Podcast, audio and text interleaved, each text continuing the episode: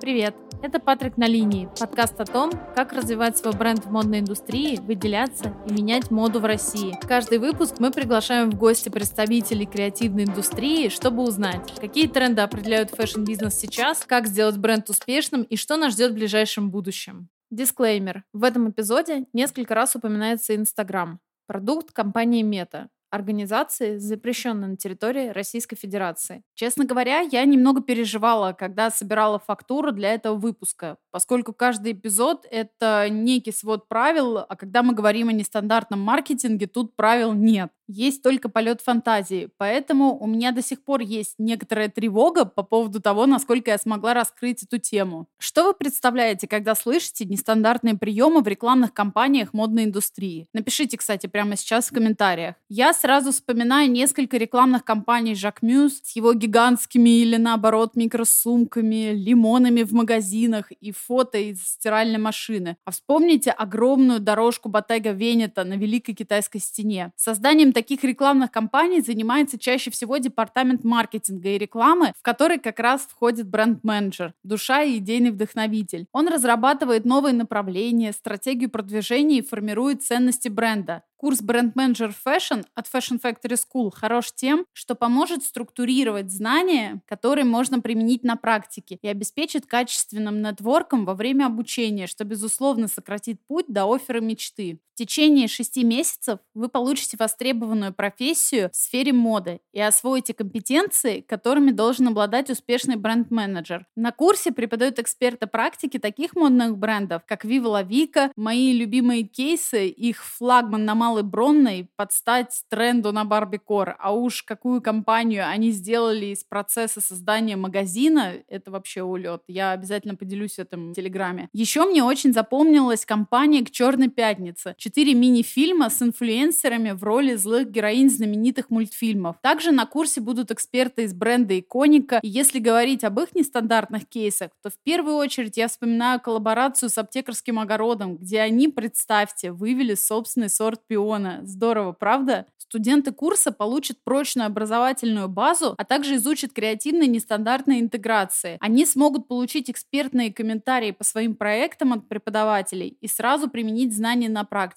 Этот курс научит управлять модным брендом на 360 не только тех, кто только начинает работать в индустрии, но и тех, кто уже построил карьеру и хочет на новый уровень. Я сторонник такого подхода, как lifelong learning, поэтому для слушателей подкаста мы с Fashion Factory School подготовили возможность получить доступ к курсу, используя промокод Patrick, который дает скидку 10% на любой курс школы, и курс Manager Fashion не исключение. Сейчас локальные бренды показывают все больше экстраординарных компаний, которые могут, несомненно, конкурировать с мировыми кейсами. И курс Brand Manager Fashion как раз поможет вывести бренд на новый уровень. А еще на курсе вы получите рекомендации по составлению резюме, консультацию опытного рекрутера fashion -рынка и помощь с поиском стажировки в fashion -бренде. Еще раз, переходите по ссылке в описании, назовите промокод Патрик на любом курсе, который выберете, получите скидку 10% и начните путь в модной профессии. А мы начинаем эпизод.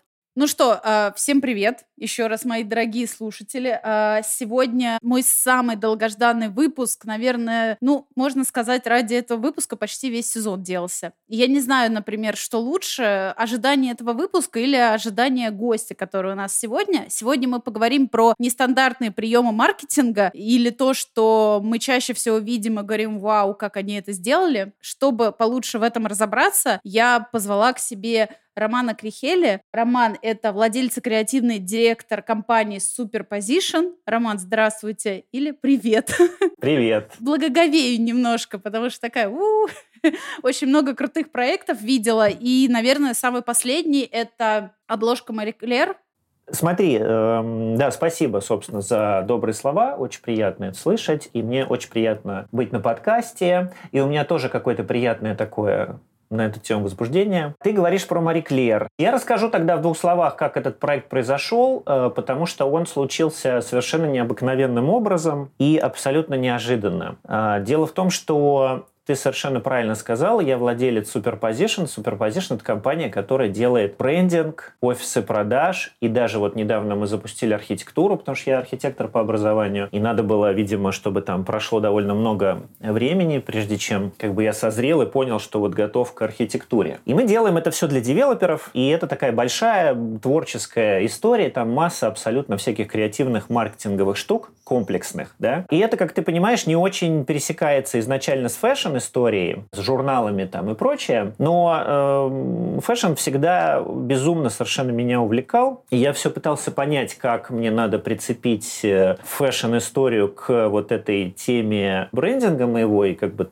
суперпозиции, да. Вот, естественно, что никак, в общем, какого-то такого очевидного решения не приходило. Я, собственно, начал э, вести инсту, она как-то стала залетать, она такая была очень искренняя, у меня не было абсолютно никаких э, конкретных целей, которые я бы там преследовал. Она про, про, про шмотки, про фэшн и так далее. И, собственно, мы какое-то недавнее время назад познакомились на одном закрытом показе в художественном с Аленой Ткач, которая является, собственно, издателем Marie Claire в России. Как-то так мило пообщались, и там буквально э, на чашечке чая пересеклись в KM-20 на следующий день. И Алена сказала, что есть вопросы по обложке, что там ей не нравится, и сроки горят, и так далее. И я как-то так, э, собственно, предложил ей застилизовать изначально просто обложку истории внутри, потому что у меня есть такая концепция похищения профессий, да, то есть, как ты поняла, у меня есть основная моя история, superposition, брендинг и т.д. и т.п. Это вполне конкретная, классная, очень крутая. Мне безумно нравится эта моя деятельность. Она там креативная и вполне себе коммерческая. Вот, я ей доволен. Но а, помимо этого есть такая вот у меня авантюра, которая называется «Похищение профессии», когда я беру какую-то профессию, которая мне нравится, но я точно не являюсь профессионалом в ней. Я залетаю туда и пытаюсь, собственно, сделать что-то вполне себе коммерческое, крутое и отобрать хлеб у тех ребят, которые,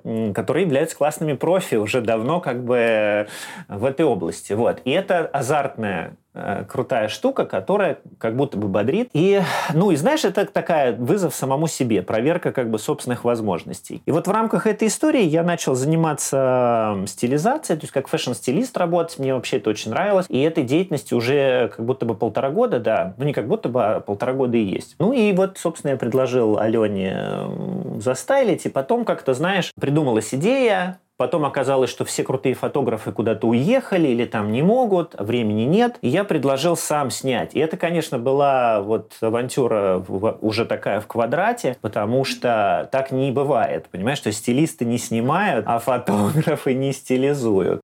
И это логично. Но у меня был некий фотографический бэкграунд, то есть я снимал, но я снимал давно, я это дело люблю, но я не был как бы легитимизирован в поле профессиональной фотографии, понимаешь, да? То есть я не мог сказать, что вот, ребята, у меня там 10 съемок есть, вполне себе фэшн коммерческих, хотя скиллы были. Я рискнул, Алена доверилась, как она мне потом сказала, ну, я была уверена, что будет очень плохо. Вот. Но мы, но мы, наверное, наковыряли бы несколько не на обложку там, да, конечно, а на историю внутри. Э, знаешь, где-то скадрировали бы там, наехали и так далее.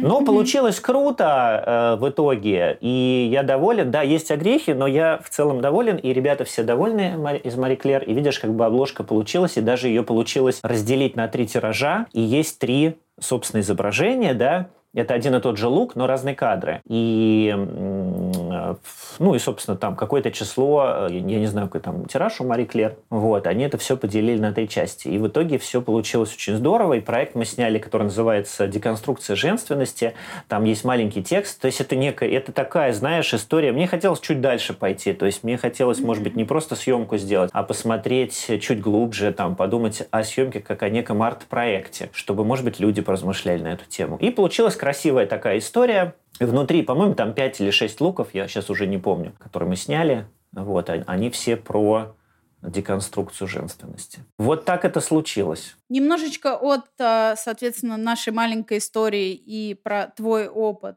такой кейс необычный, и про Мари Клер мы передвинемся к нашим любимым исследованием, которое мы уже из выпуска в выпуск делаем. Повторюсь, друзья, мы сегодня про нестандартный маркетинг. И первый вопрос, наверное, который я задам, в каких ситуациях бренд приходит к тому, что ему нужны вот эти вот нестандартные маркетинговые подходы? Слушай, ты знаешь, ты вот написала как бы чуть-чуть э, тем дала в начале, чтобы можно было подумать на эту тему, немножко подготовиться. И я стал размышлять, и вот к чему я пришел. И это полностью совпадает вообще с э, моими мыслями на данный момент. Несколько важных моментов. Значит, во-первых, то, что мы можем назвать нестандартным маркетингом, да, здорово, и очень правильно, когда это продиктовано необычным, нестандартным или очень трушным продуктом. То есть, знаешь, вот я, я прочел твои вопросы, и я же такой как бы брендинговый чувак, да, то есть я этим занимаюсь. Я могу, например, очень четко сказать, что чем дальше маркетинг от продукта, тем больше вранья в нем. И вообще как бы маркетинг, он как бы склонен к тому, чтобы наводить тень на плетень, естественно, да. И, ну, как бы в этом его суть. И мне лично вот как бы очень приятно, когда супер тесная связь, да, когда продукт очень тесно связан с маркетингом, и сам продукт как будто бы диктует тебе нестандартные решения.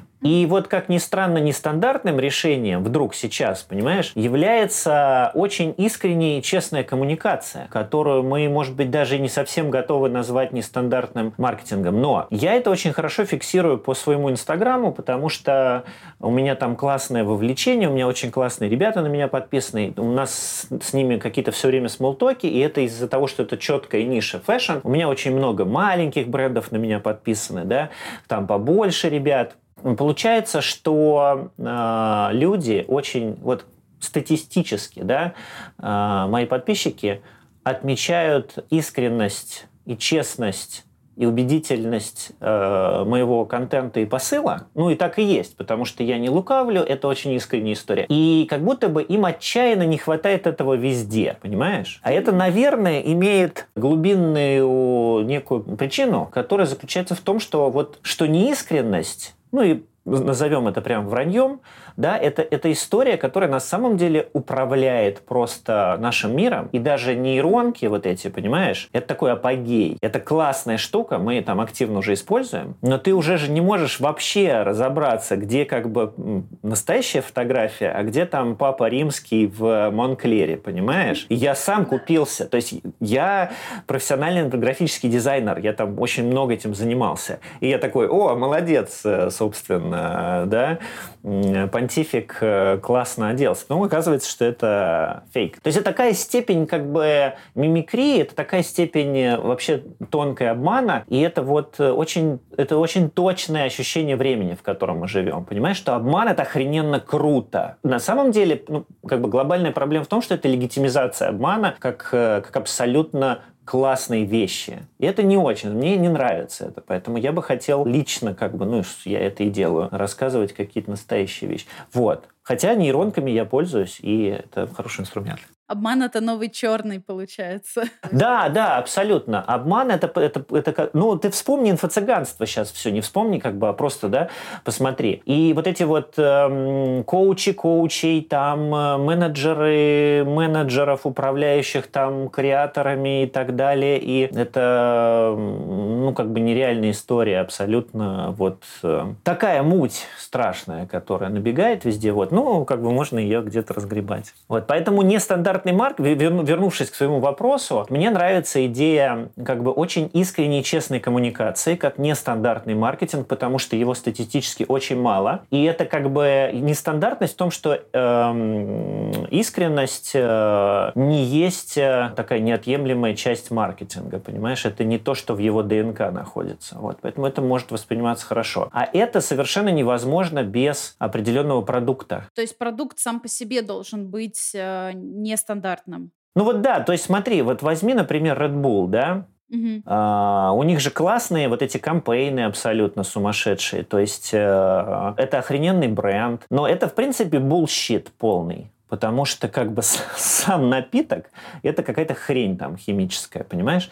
Вот. Но при этом, а, при этом они там финансируют классных спортсменов, которые сумасшедшие штуки реально делают, очень крутые, да? Но просто это надо понимать, что есть просто пропасть между коммуникацией бренда и самим брендом, и продуктом. Хорошо, но я тебя все-таки чуть-чуть сейчас свою, свою маркетинговую решетку, маркетинговую решетку.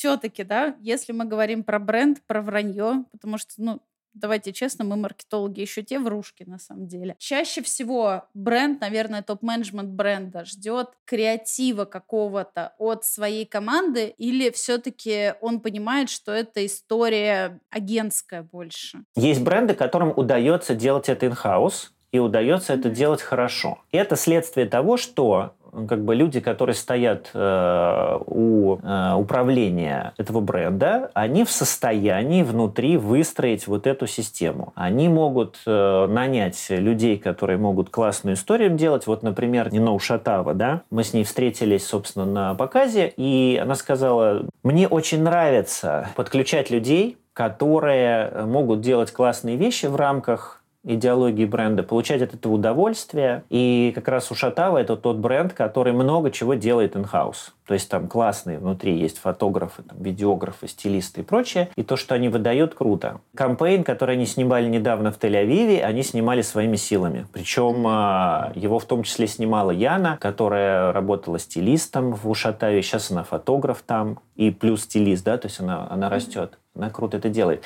Вот. Но это говорит о том, что Нино может подключить правильных людей, и у них получается сделать. Плюс в том, что у тебя косты срезаются очень круто, да, естественно, потому что mm-hmm. ты там не тратишь на это на все. Поэтому если ты в состоянии выстроить такую команду внутри, молодец, но не все это могут, понимаешь? Не у всех получается. И если не получается, то это агентская история. И вторая причина привлечь агентство – это когда тебе нужна какая-то сумасшедшая история, очень мощная, крутая, которую даже классная внутренняя команда не потянет, потому что все-таки все-таки у них немножечко другие задачи, да, вот. И тогда имеет смысл каких-то очень, очень крутое агентство привлечь, там, я не знаю, классное, или, или молодое, но замотивировать его, дать ему там карт-бланш и возможность э, взорвать просто инфополе. А вот я еще сейчас замечаю такую тенденцию, что привлекают даже не агентство, а какого-то отдельного креатора. Вот как так получилось, что креатор стал таким, ну, можно сказать, агентством небольшим?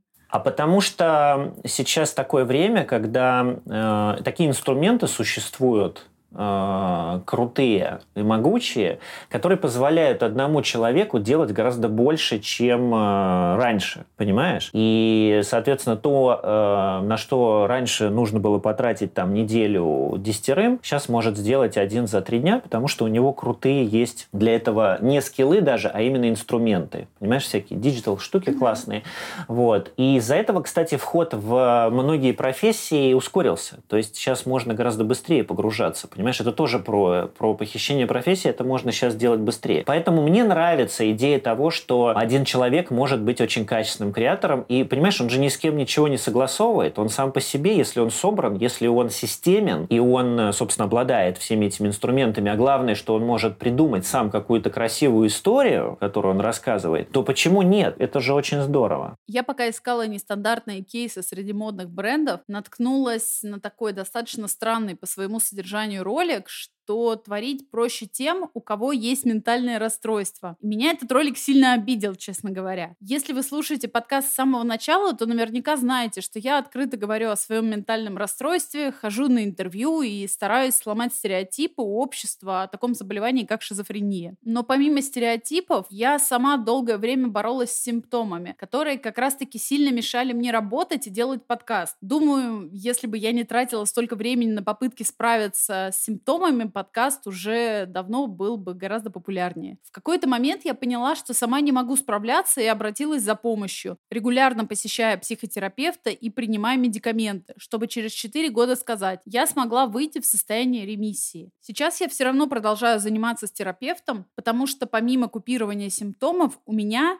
как и у любого современного человека, а уж тем более из креативной индустрии, есть свои зажимы. И просто когда стресс и усталость, которые преследуют нас последние полтора года, берут вверх, мне нужно быстро получить квалифицированную помощь. Здесь мне, конечно, помогает известный сервис Ясно. Это самый крупный в России сервис подбора и видеоконсультаций с психологами. Сервис существует с 2017 года, и за это время психологи провели почти 2 миллиона сессий. Сейчас на платформе более 3000 тщательно отобранных специалистов и 200 тысяч активных клиентов. Все очень просто. Заполняйте анкету под свой запрос, она довольно простая, не требует много времени. Алгоритм подберет вам подходящего специалиста, а вы сможете выбрать понравившегося вам психолога и назначить время. Что удобно? Так это возможность сменить специалиста, если ваш запрос изменился или если хочется познакомиться с несколькими психологами, прежде чем начинать постоянную терапию с кем-то одним. Я знаю о важности своевременной помощи, как никто другой, и понимаю, как иногда сложно найти время и даже средства на одну сессию. Поэтому специально для вас подготовила промокод Патрик латинскими буквами, который дает скидку 20% при регистрации. Очень важно, код можно привязать только перед бронированием первой сессии. Еще раз, Патрик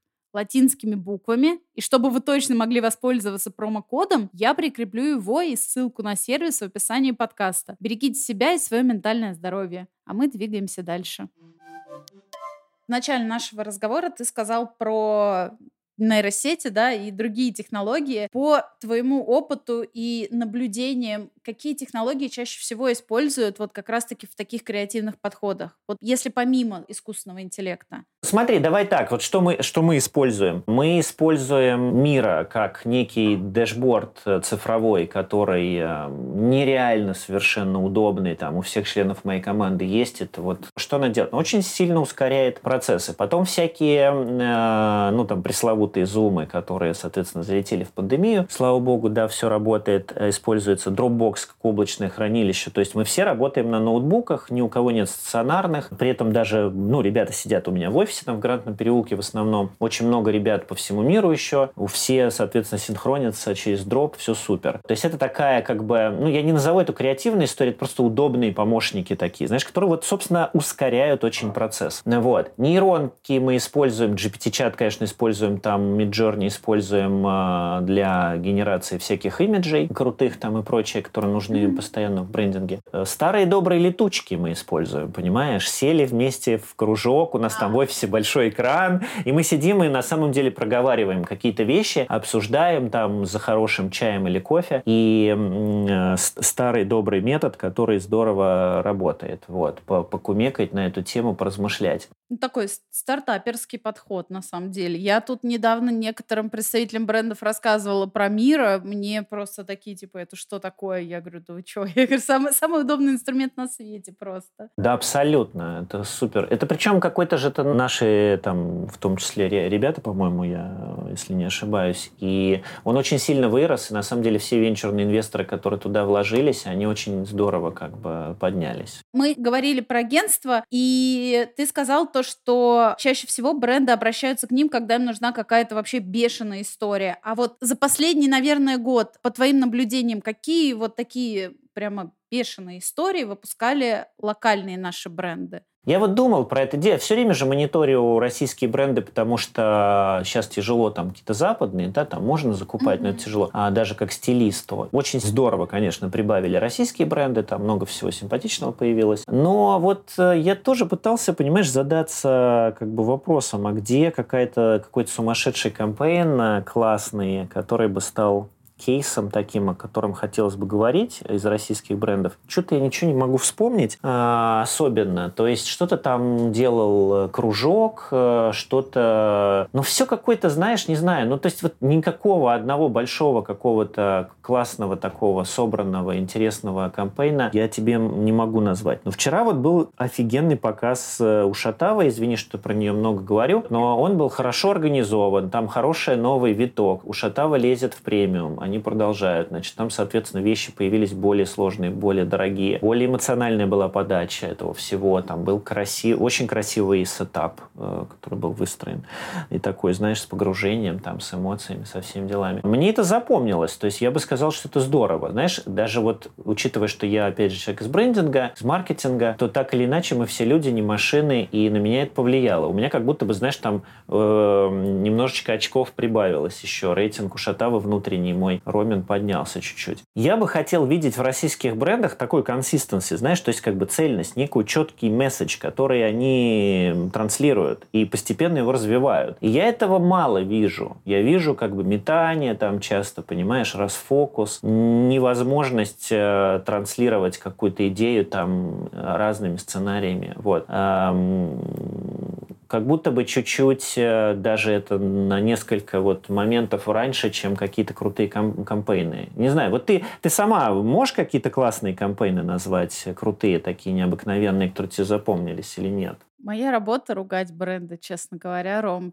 Этот, этот сезон про это, потому что, ну, правда, ну, я на самом деле отчасти с тобой согласна, потому что рано думать о каких-то мощных креативах, когда, извините, но на сайте очень сильно страдает user experience просто, когда ты не можешь нажать кнопку заказа, где тебе надо сделать несколько дополнительных шагов. У меня целый выпуск реально был про UX, когда неправильно выстроена политика конфиденциальности лояльности на сайте, вот, когда все оперируют только там в Инстаграме, когда не работает комьюнити менеджмент, то есть э, не как сказать, не автоматизирована, не омниканальна воронка вот этого вот одного окна с комьюнити-менеджером. Очень много вещей, вещей. Это, знаешь, это выпуск можно сделать сейчас просто философским. почему, почему брендам рано э, пробовать нестандартный маркетинг? Вот. Ты знаешь, ну вот, э, вот ну, я просто сейчас э, думал, может быть, я не что-то там недостаточно хорошо мониторю, может быть, я просто все пропустил, и сейчас э, не могу ничего поэтому тебе сказать. Но ты немножко подтверждаешь э, мои слова, и получается, что действительно так. То есть, ну, наверное, действительно надо решать проблемы с продакшеном, с пошивом, нельзя ничего нормально шить, понимаешь? Вот Саша Рогов, например, э, он отшивается, мне очень нравится его качество, и мы там дружим нормально, и он э, молодец, вот, и он отшивается там в миллионе разных мест, потому что эти могут пиджаки сшить хорошо, эти брюки, эти плащи, а там кто-то еще что-то делает, аксессуары какие-то. Mm-hmm. Нет, нет какого-то единого продакшена, где ты такой запульнул туда, и все. А мой приятель, например, который долгое время работал в Феррари, сейчас у него своя студия вот, э, в Милане, и он мне говорит, просто, ты понимаешь, говорит, если ты что-то хочешь сделать, у тебя может очередь выстроиться из таких просто ниндзя, знаешь, которые готовы все выпилить, вырезать, выдать любого абсолютно количества тираж безупречного качества, и они будут э, просто глотки друг другу грызть за твой заказ. То есть это просто культ продакшена. Это к вопросу о продукте. То есть этого у нас нет и, и не очень предвидится. Не знаю, о каких там необыкновенных маркетинговых концепциях мы сейчас тут, понимаешь? Немножко, мы на самом деле приходим к тому, что необыкновенные маркетинговые концепции и так далее, это такая немножко игра получается. А российский рынок вообще, он очень любит играться. Мы вот сейчас, например, в современное искусство стали играться, понимаешь? Оно стало модно. Нет, э, там условно два коллекционера в Питере, 50 в Москве. Но вдруг современное искусство стало таким, типа, модненько, прикольно, знаешь? То есть понимающих э, и глубинно там ориентирующихся и собирающих крутые коллекции сложные, их нет. Но есть ребята, которые приходят на выставки, там, не знаю, Космоску, им говорят, смотрите, это там типа чек 400к, это он такой, это классно, это модненько сейчас, это круто, если я повешусь. Валерий Петрович, классно, вешайте, вот надо, это прям супер trendy сейчас. А как ты думаешь, та ситуация, в которой мы сейчас все находимся, она даст нам вот эту возможность вот перестроиться и начать делать действительно что-то уникальное, интересное, или наоборот, еще сильнее по шапке нам надает. Помнишь, когда санкции появились, фэшн-бренды подросли, их стало больше. Э, да, я согласен с Юлией Выдолоб, которая говорит о том, что сейчас можно, в принципе, весь гардероб собрать на русских брендах. Действительно, это так. Но в силу того, что отсутствует офигенный продакшн, э, под продакшеном я имею в виду производство, да, когда это все шьет и так далее. В этом как бы проблема, понимаешь, э, что нет этого продакшена и нет э, классных э, топовых э, международных фэшн-дизайнеров, которые учат студентов. Никто не отменяет лекала. То есть человечество на самом деле прошло большой путь в плане шмоток. Тот же пиджак – это очень системная технологическая вещь. Да? Там есть итальянский вариант, есть английский там, и так далее. Ну, то есть все это уже придумано. Вот. И этому надо учиться, это не так это просто. Вот. Я не знаю, где, типа, у нас не э, нормально этому не учат. Понимаешь, есть британка, я там преподавал в свое время, да, там, кстати, британцы преподавали. Но там немножко про креатив, понимаешь, про такую как бы классная история тоже. Есть вышка, вот, ну, ну что-то там происходит. Но оттуда не вы э, такие, знаешь, типа не выпускаются мастера, как бы конструкторы, швеи там и так далее, такие технари в том числе, знаешь, которые безупречные могут вот это качество продакшена выдать. Почему-то этого не происходит. Поэтому я думаю, что основная затычка в этом э, всем происходит. Если хочешь, я тебе могу даже чуть-чуть э, как бы почему этого, почему у нас нет качественного продакшена, я тоже могу тебе гипотезу выдать. А давай. А. И его нет нигде. Его нет ни в шмотках, его нет ни в строительстве, там, ни никак это не происходит, за, за исключением каких-то там частных случаев. А нет его, потому что вот эта наша ситуация, которая в целом а, как бы особенно стабильностью не блещет в целом, да, то есть мы, мы все понимаем, что сейчас горизонт событий очень короткий. То есть что там будет у нас э, завтра, вообще непонятно, но если мы откатимся на несколько лет назад, да, с тобой, когда было типа попонятнее, все равно горизонт горизонт событий был короткий достаточно. А это, в свою очередь, говорит о том, что, ребят, продакшн – это вещь сложная. Это производство, это наладки, это много лет. Зачем этим заниматься, если можно как бы заработать быстрее, понимаешь? В России есть масса способов заработать быстрее. Соответственно, любой нормальный бизнесмен такой, типа, ну нафиг мне лезть в мебель там в какую-то, понимаешь, в производство одежды. Зачем? У меня есть другие способы. Ну, как бы его сложно, честно говоря, винить. Поэтому, ну вот, как бы никто туда не лез особенно. И сейчас, видишь, тоже не так, чтобы прямо спешат. Ну, как бы ситуация меняется, там что-то что происходит, но, опять же, видишь, все, всем тяжело шить и так далее. Что бы ты мог все-таки посоветовать нашим брендам? Э, я советую, значит, э, культ труда. Это прекрасная вещь. Э, значит, надо херачить, короче, ну, реально вкалывать и делать крутой продукт, просто тратить на это много сил. Пот и кровь – это вот прекрасные два компонента, которые позволяют, соответственно, прогрессировать. К сожалению, не всякие маркетинговые приколы и фишечки, да, а вот культ труда, стремление к совершенству, 10 тысяч раз все переделывать, потому что внутренний голос тебе говорит, это говно, это плохо, тебе надо лучше сделать, такой пиджак нельзя продавать, он очень кривой, понимаешь? И будет здорово все, вот.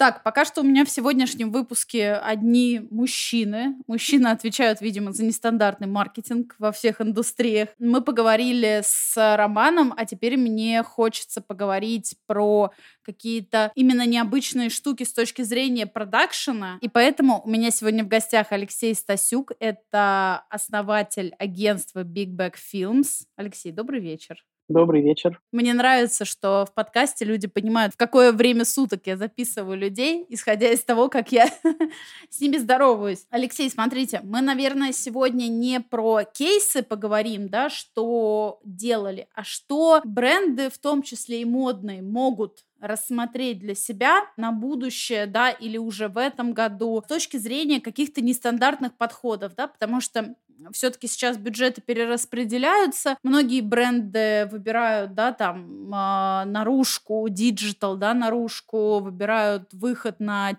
телевидение. Им нужны, наверное, какие-то, в принципе, нестандартные подходы в съемке, в самой рекламе, в продакшене. И, в принципе, как-то хочется выделяться, потому что, несмотря на то, что очень много зарубежных брендов ушло, сейчас конкуренция на российском рынке модном дикая. Хочется первое спросить, вот уже не с точки зрения модных, а с точки зрения вообще брендов. Обычно с каким запросом к вам приходят бренды, когда хотят вот, э, ну вот продакшн или CG? То есть какой их основной запрос, чего они хотят? Клиент всегда э, приходит с таким, ну, во-первых, конечно же, к нам приходят только лучшие клиенты. Но они все начинают с этого. Мы лучшие в своей категории, мы самые классные и нужные. Просто вот еще не так много людей про нас знают. Вот. И когда начинаешь там до сути доходить, они марку начинают терять. Вот. Потому что для крупного бренда, для лидера индустрии, если уж ты себя заявляешь, тебе во всем нужно проявляться очень лидерски. Инновационные технологии использовать, каких-то авторов, артистов, каких-то очень крутых, модных. То есть тебе нужно все-все самое лучшее. Но у нас вообще, то есть Big Bag, он появился в Екатеринбурге, и мы считаемся довольно экономичным вариантом федеральной компании такой, типа, если ты хочешь очень классный ролик на международном уровне, но у тебя денег не очень много, иди в Big Bag. Вот почему-то так повелось. И тем не менее, все равно мы считаемся дорогими, да, как ни странно. Короче, очень странный вот этот э, происходит момент э, оценки, переоценки. Так вот, мы всегда сталкиваемся с ограничениями, что все, я даже, наверное, могу только две компании, то, которые назвать не, нельзя, потому что мы с ними работали по специальному контракту, было только две компании во всей нашей 12-летней истории, которые знали, сколько стоит рынок, и мне могли сказать, кажется, здесь должно быть дороже. Все остальные говорили, почему так дорого, надо вдвое дешевле. Это классика. Опять же, это потому, что технологии, а, рынок, потребности и ну, специалисты, они растут быстрее, чем растут бренд-менеджеры и их какое-то там прошлое, связанное с рекламой, может, не знаю как.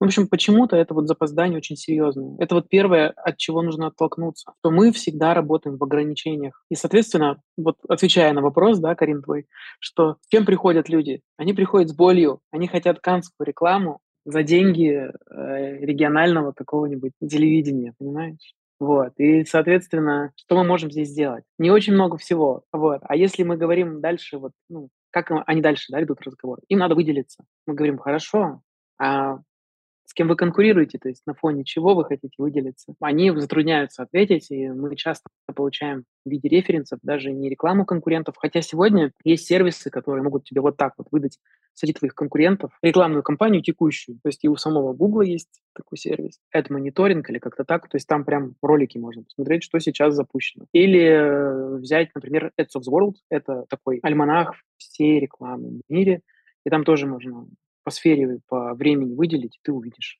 на фоне чего выделяться. Но у клиента затруднение, он такой, да я хочу просто как Apple, но у меня денег как на, ну, не знаю, там, магазин Иван, Иван там какой-нибудь, э, ИП Сидоров, вот. И наш запрос часто превращается в обучение. То есть мы учим, мы рассказываем, сколько стоит, как работает, какие вообще бывают штуки. И некоторые клиенты бывают очень душками, они идут навстречу, они начинают проникаться, да, какими-то решениями. Вот недавно, э, не знаю, могу ли я это говорить или нет. Хорошо, мы работаем с компанией, автомобильным концерном китайского производства, и там есть звезда очень известная в России, певица. И, соответственно, там такой же был запрос, что типа денег немного, мы хотим круто. Мы хотим как Мерседес, но мы все-таки не Мерседес. Это вот к, раз, к разговору, кстати, про моду, потому что запрос и сама бренд-платформа, она выглядит как не, нечто такое арт-высказывание, что-то такое про лайфстайл, про эмоции, чувства, знаешь, про такие художественные, культурные какие-то привнесения в жизнь, знаешь. И мы придумали идею очень артовую, классную, и говорим, но для этого нужна студия виртуальной реальности. И они пошли навстречу. Когда им объясняю почему-то, ну, как работает и что, то есть это помогает. И студия виртуальной реальности, это вот как мандалорцы снимали, это у нас условно три стены, это это все экраны. И, соответственно, на этих экранах бесшовно есть изображение мира какого-то. И вот на фоне этого всего снимаем автомобиль. И получается очень вкусно, красиво. Все блики очень органично все работает. Ну, то есть на графике ты можешь такое сделать, но не столь физически верно. И ощущение, вот как же это назвать? Есть такое понятие production value. Это каждый фрейм можно оценить в рублях, и ты на него смотришь такой, ну вот этот прям кадр на миллион, знаешь, вот. И как раз э, благодаря большому количеству людей, у нас там 50 человек работало на площадке, большому количеству трудов, чтобы это подготовить и вот эту сделать сцену, и э, новым технологиям, мы получаем высокий продакшн value. То есть мы такие, ну, реклама выглядит вдвое дороже, чем она стоит. Это отличный показатель. Второй показатель – это интересность. Ты смотришь смонтированную версию и говоришь, ну, и закрываешь хронометраж. Говоришь, сколько вы посмотрели? Они говорят, минуту. Нет, вы посмотрели две минуты. Это значит, что у человека внутри из динамики ощущения, ну, ускорили время, и, соответственно, ему было интересно. Другой вариант, если ты показываешь 30 секунд, он такой, я целую минуту посмотрел, что ли. Это значит, ему было скучно. Ну, это вот такие вот вещи, да, которые около технологий тоже работают, потому что каждый кадр должен тебе что-то сообщать, давать как можно более насыщенную вкусную эмоциональную информацию, от которой ты впадаешь в состояние потока, по сути. Ты теряешь связь со временем, и тебе интересно, что дальше, ты хочешь в этот мир. И тебя как бы немножко даже гипнотизирует. Вот это лучший, наверное, момент, когда ты понимаешь, что бренд-видео может с человеком сделать, и погружая его в такое приключение эмоциональное, эстетическое, мы решаем задачи бренда максимально. Вот. Ну и тут помогают разные технологии. Вот я указал сейчас студии виртуальной реальности, ну и могут быть разные другие, да. А, смотри, мне, во-первых, очень э, нравится, что, блин, уже не первый спикер на этот а, эпизод, и мы всегда ругаем бренды, любые, не только модные, а, за какую-то небольшую жадность. И, соответственно, и, соответственно, ну, мы ругали там с одной стороны с предыдущим спикером, да, с тобой, например, ругаем с точки зрения бюджетов, основываясь на предыдущих кейсах, да, в том числе и вот сериал от Storytel а, вы делали. Какие идеи может взять себе, например, мод модный бренд, чтобы, например, прийти а, к тебе в Big Bag Films и такой, а вот мы хотим тоже так. Со Storytel это вообще очень классная история, на самом деле. То есть Storytel — это результат нашего курса, на самом деле. У меня студентка... Ну, то есть у меня курс построен так, что ты на выходе неизбежно получаешь портфолийную работу. И студентка все делала на пятерочку, очень все старалась, очень хорошо. Так получилось, что на ее идею собралась даже команда энтузиастов, и они сняли пилотную серию для Storytel. И она сама вышла на Storytel, и она презентовала им ну, все по моему курсу. И все им понравилось. Они говорят, мы у вас покупаем ее, и давайте еще шесть. Это потому, что она очень метко попала именно в их текущую бренд-задачу, что Storytel, как твой собеседник, твой попутчик, это ну, идеальная метафора вообще этого бренда. И они, конечно, такие, блин, как вы, как вы вообще, откуда вы, что, как вы вообще, вы телепаты, что ли? И это их шокировало, и а, они стали с нами. И здесь идея очень простая на самом деле. Вот Storytel — это твой попутчик. И, как правило, если ты находишь для своего бренда вот какое-то олицетворение, да, какое-то понятное словосочетание, фразу, лучше, если она в себе содержит какой-то сюжет, то тогда тебе гораздо легче свое позиционирование превратить э, в какое-то повествование. Ну, там, я не знаю, про, вот какой-нибудь бренд можем взять. И оказывается, про модные бренды вообще мало чего знаю. Вот, кстати, для меня на самом деле, вот э, я могу так сказать, у нас э, в Бигбэге такая есть история, что э, мы организованы по типу холократии, и у нас каждый член команды может сказать, а я все-таки хочу что-то сделать для этого бренда, даже если денег недостаточно. Типа я потягаюсь. То есть у нас э, нету такого, что нет, мы работаем от двух миллионов долларов, и не надо тратить мои типа, нервные клетки. Вообще нет такого. Мы всегда относимся к тому, что существует на рынке гэп между тем, как должно быть во всем мире, и тем, как мы, с чем мы работаем. Наша задача как-то помогать, как мне кажется, вообще всему бизнесу с этим справиться. И многие реально выходят на нашу сторону, становятся нашими партнерами, вот как этот бренд про автомобили, да, они же в итоге-то нас поняли, они же как-то нашли в себе ресурсы, они как-то увеличили бюджеты, они поняли, за что они платят. Вот. И я отвлекся к тому, что если бы фэшн-бренд пришел сам по себе к нам, это было бы уже событием достойным нашего внимания. Соответственно, нам интересно было бы получить такой опыт. И у меня много девчонок, режиссеров или режиссерок, сейчас так, наверное, говорят, в команде, они э, воспламенятся точно к этим брендам, потому что мы периодически штурмуем просто ради того, чтобы мозги не закисали и в сторону фэшена придумываем тоже разные ходы. Сегодня еще и нейросети помогают очень, поэтому полет фантазии легко очень иллюстрируется. И, в общем, бренду не нужно, как сказать, приходить с сценарием. Если он просто говорит про себя. Вы знаете, вот мы делаем такие плащи, которые для человека это дом. Ну, вот так, типа, он носит с собой уют. И ты вот просто представь, да, человек носит с собой уют. Ну, сколько всего можно придумать? Распахнул пол, и, да, там у него диван, там кровать выпала, еще что-то, да. Потом там, это может быть, открыло там кошки, например, да. Ну, то есть этот вот прием очень простой, можно сто пятьсот раз креативно показать, просто потому что они дали очень ясное позиционирование какое-то, что вот наши плащи — это дом. Или, например, э, наша какая-то там, не знаю, серия украшений, да, это способ почувствовать себя значимым. И мы можем уходить в психологизм. Мы все там тоже любим психологию, все там часы на психологов потратили, всем купили по машинам психологам. Можно же тоже так классно показать эти истории, где девочка приходит, э, например, там, да, устраивается на работу, у нее предвзятое мнение, что типа, а ты не забеременеешь, типа, ты точно на этой работе долго?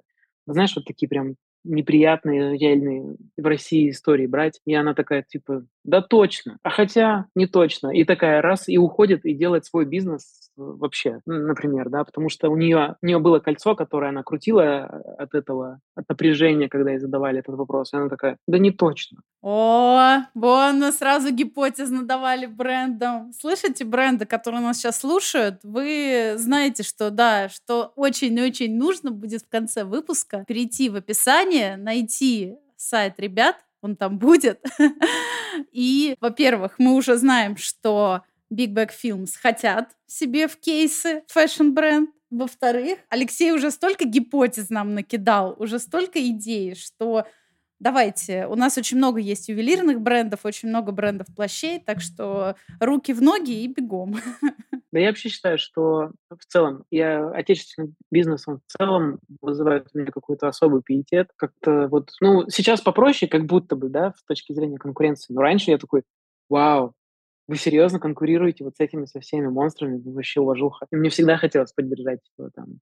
Я знаю даже вот наших коллег по рынку, да, с которыми мы часто там в тендерах раньше пересекались. Red, Red Pepper, знаете, они же очень хорошие уральские ребята тоже. Вот. И они в свое время тоже там для фэшн-брендов снимали э, бренд-контент. Насколько я знаю, там тоже было ну, на уровне энтузиазма, потому что они такие, блин, девчонки классно делают одежду, хотим сделать им трогательную историю, сделаем. И ну, это всегда вот это есть какая-то синергия, что хочется как-то своих поддержать. А возвращаясь к гипотезам и идеям, как только ты начинаешь испытывать любовь, ну, к своему клиенту, к своему делу, к своему партнеру, да, то есть у нас как-то вот клиент не очень устойчиво, вот мы партнерами всех считаем, потому что мы по одну сторону находимся. Вот у нас э, с нашими партнерами у нас есть какая-то общая цель, вот задача, которую нужно решить. Это могут быть бюджетные, это могут быть какие-то барьеры в плане восприятия, там, какого-то позиционирования и так далее. И мы такие, блин, давай все сделаем, это круто. И вот здесь появляется любовь, здесь нет никакого конкуренции. Ну, не все соглашаются. Есть, конечно, клиенты, которыми так клиентами остаются, которые, типа, я сам знаю, я сам сценарий напишу и проверю на чате GPT, а потом мой зам по охране э, хозяйственных помещений проверить на креатив. И мы понимаем, что креатива не будет, не будет экспертного мнения, а будет что-то, что они сами захотели просто деньги потратить зачем-то. И мы будем их предупреждать, мы будем говорить, что это не работает, но они будут довольны, а мы не можем их расстраивать и говорить, что, блин, мы не можем взять и оставить вас вообще ни с чем. Тогда это вообще какое-то предательство. Поэтому мы как будто бы находим ко всем подход, но лучшие работы происходят с теми, кем у нас случился матч, и мы находимся прямо э, в отношениях. То есть у нас это не, не денежные как бы отношения, а эмоционально ценностные. Вот если так получилось, у всех, даже с нами, не с нами, то есть у вас, вы можете почувствовать это, когда находите своего подрядчика, если у вас вот именно на уровне эмоций какого-то, как знаешь, в игре Элис, когда полуслова человек понимает. Вот это вообще самый, самый топ. Ты упомянула такую вещь, да, как, ну, вообще сказал, что технологии, да, сейчас очень много играют. А Расскажи, пожалуйста, вот текущие клиенты, которые есть, с каким вот именно технологическим запросом они приходят? Ну вот, например, такие, блин, сейчас вообще метаверс, ну уже не на хайпе, понятное дело, да, но для многих все еще остается такой горячей темой, такие, мы хотим метаверс, или, например, э, мы хотим, э, да, чтобы вы сделали полностью CG-сериал, да, там, и, и опять же, да, чтобы это было похоже на метаверс, или там, я не знаю, они хотят э, сделать какое-то взаимодействие взаимодействие с искусственным интеллектом и так далее. Вот с чем чаще всего сейчас приходят? Вот именно с какими технологическими, как сказать, хотелками приходят бренды? Ну, вот с Metaverse, на самом деле, и NFT, это мы сами, наоборот, предлагали клиентам. Я помню, когда это еще было на хайпе, у нас был подрядчик-застройщик, и мы говорили, а что если э, вы будете дарить квартиры э, в нагрузку к крутому NFT-полотну? Ну, блин, это же очень круто, что у человека висит подлинник, хозяина есть цифровой ключ, он владеет правами на, на том, что в его квартире висит, а квартиру ему подарили к этому произведению. Я говорю, представляете, у него в квартире висит там, я не знаю, 20 миллионов рублей на стене. Но яиц не хватило, честно говоря, у клиента. Он побоялся, что это будет сложная коммуникация, хотя по мне это супер крутая вещь. Я до сих, пор, до сих пор считаю, что хоть NFT уходит, но в эту сторону можно подумать. У нас NFT-художники, наши графики хорошо так получают на этом деле, поэтому я думаю, что все-таки живет еще. Вот. Вторая тема – это игровое направление. То есть игр и платформ, и направлений, и вот как-то стилизовать под игру. Тоже вот интересно. Для меня это в целом крутое направление. Я сам хотел бы быть киберспортсменом, но владелец успешного продакшена.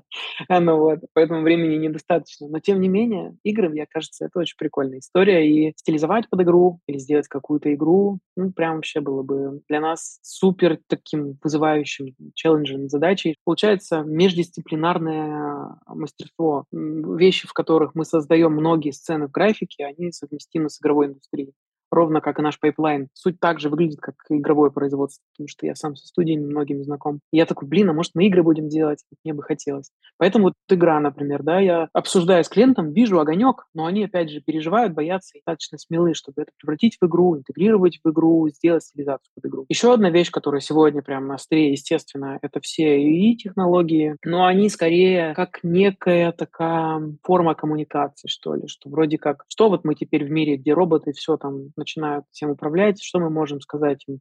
А мы можем вот такую, условно, а, отличиться от робота мы можем своей одеждой. Это я уже так фантазирую.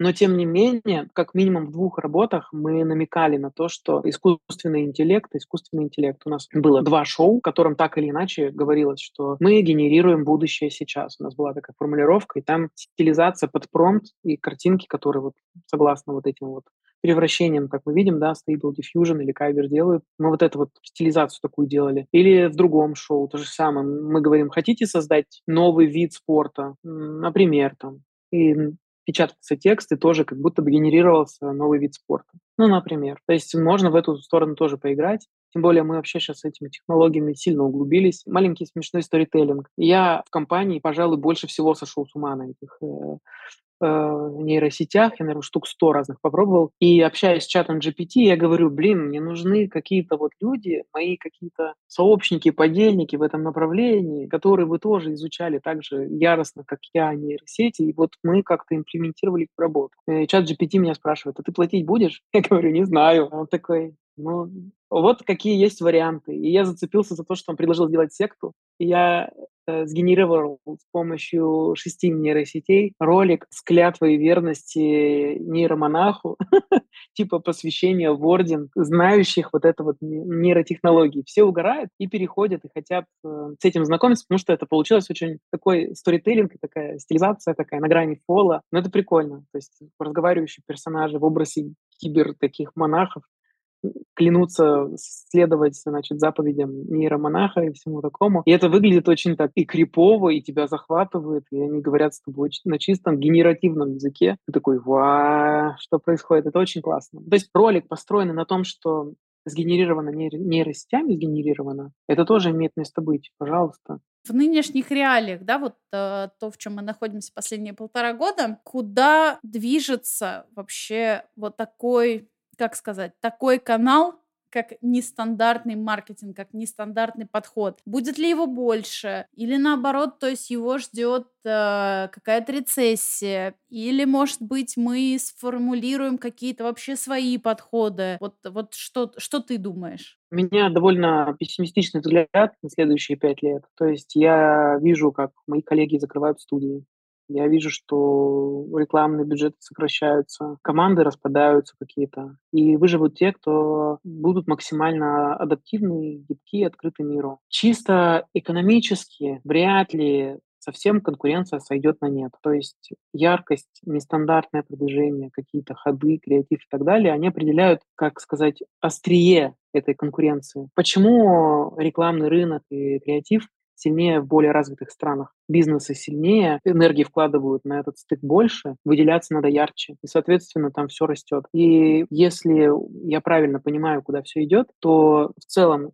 э, рынок просядет, но так как он замкнут, то в отсутствии конкуренции есть ощущение, что стык, наоборот, и острие будет затупляться. То есть сама по себе нестандартность вырастет через какое-то время. Ну, то есть, может быть, снова будет актуально там максимально, ну, лет через семь. Я вот так вижу. А сейчас, скорее всего, будут важны дешевые, эффективные, возможно, решения какие-то такие проверенные. Вот. То есть я не, не очень верю в то, что вот даже через два года мы увидим какие-то прорывные вещи, к сожалению. И тут все зависит от лидеров рынка, смогут ли они адаптироваться и найти нужное количество денег, чтобы в эту конкуренцию играть. Надо мной уже шутят, что я как нейросетка, в меня загрузили одинаковые фразы, и я одинаково представляю гостей. Ну, собственно, ничего не поменяется, на самом деле, дорогие слушатели.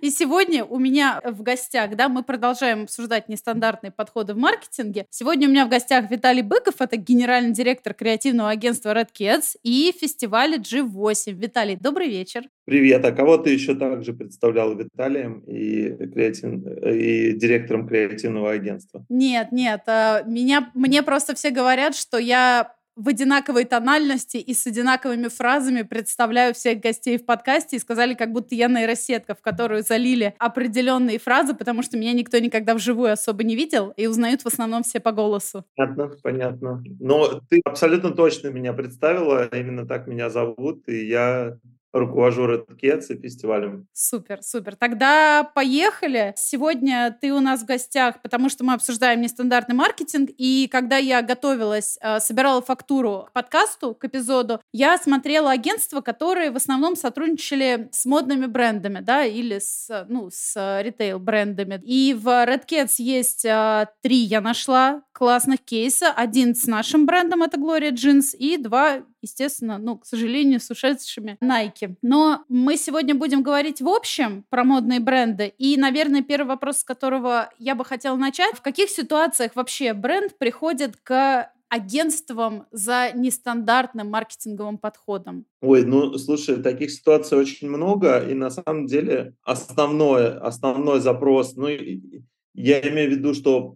процентов, ну, наверное, 60 запросов, которые есть в наше агентство, это ребята, вы такие клевые, креативные, сумасшедшие, и нам нужно сделать что-то нестандартное, потому что стандартное мы делаем и так.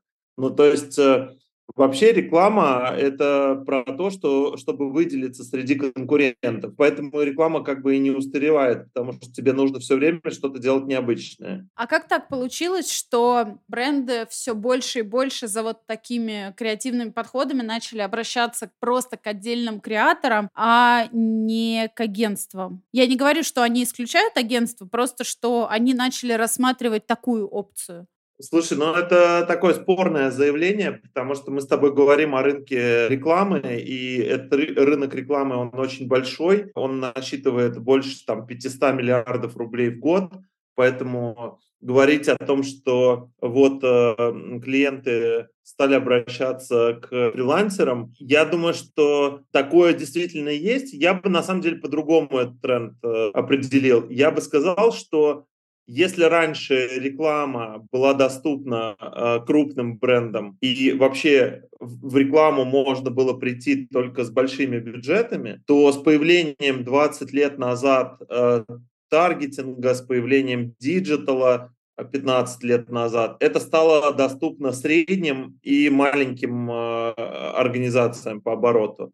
А, соответственно, появилась целая плеяда фрилансеров, целая гора людей, которые работают с небольшими компаниями, и они делают рекламу на, на фрилансе. Но если мы с тобой говорим про крупные бренды, ну, я не знаю примеров того, чтобы, не знаю, пивная компания большая, чтобы она обратилась к фрилансеру. Вот я могу себе представить, что она обратилась к агентству, а агентство сказали, вот есть такой-то такой человек, который делает что-то выдающееся, давайте сделаем вместе с ним коллаборацию. Вот это есть. Но, но сказать так, что бренды стали больше обращаться к отдельным творческим э, личностям нельзя, потому что ну, агентства не закрываются, у них есть работа, и эта работа еще все больше и больше. Хорошо. У вас на сайте, да, в агентстве есть э, кейс Glory Jeans. Это, наверное, сейчас как бы, ну, хочется о нем побольше говорить, потому что это как будто бы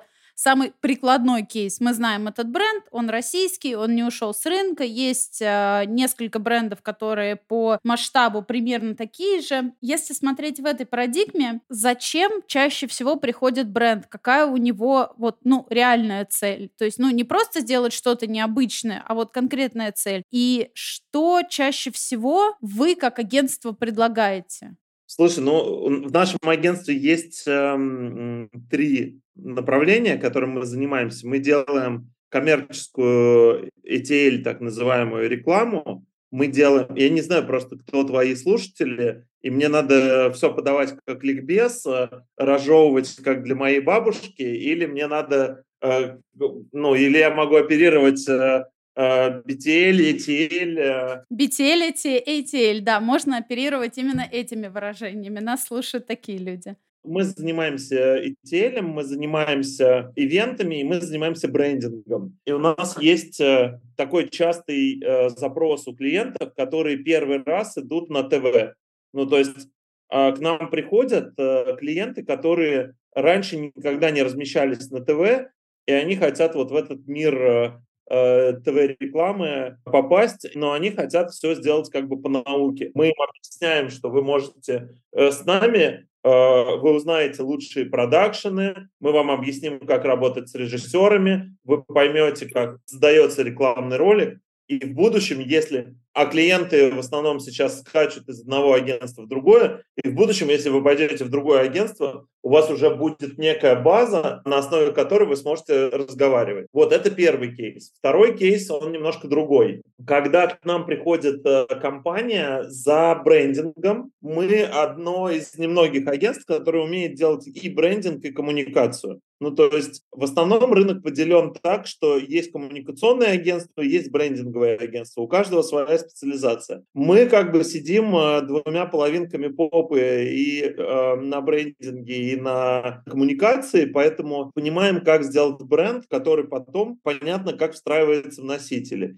И зачастую к нам приходят компании, в основном это IT-компании, которые понимают, что им нужно не только создать бренд, но им нужно сделать там 200 рекламных кампаний в году. Поэтому у них э, вопрос, как вот этот бренд будет раскладываться на разные носители. Вот. И, ну, это совершенно другой запрос, не такой, как э, ну, ты озвучиваешь. Ну, и есть просто запросы того, что приходит Яндекс и говорит, у нас есть продукт, они все знают, они знают наше агентство, они знают все другие агентства, они знают продакшены, они знают процедуры, знают расценки. Они говорят, вот мы хотим чтобы вы для нас сделали проект, потому что нам кажется, что вы идеально подойдете под этот бренд. Ваш подход, ваша репутация, ваше портфолио нам кажется идеально для такого-то бренда. И мы уже работаем с каким-то брендом. Такое тоже у нас э, достаточно часто бывает, когда к нам приходят и говорят, вот мы хотим работать с вами, потому что нам нравятся ваши кейсы. А может ли средний какой-нибудь бренд позволить себе вообще агентство?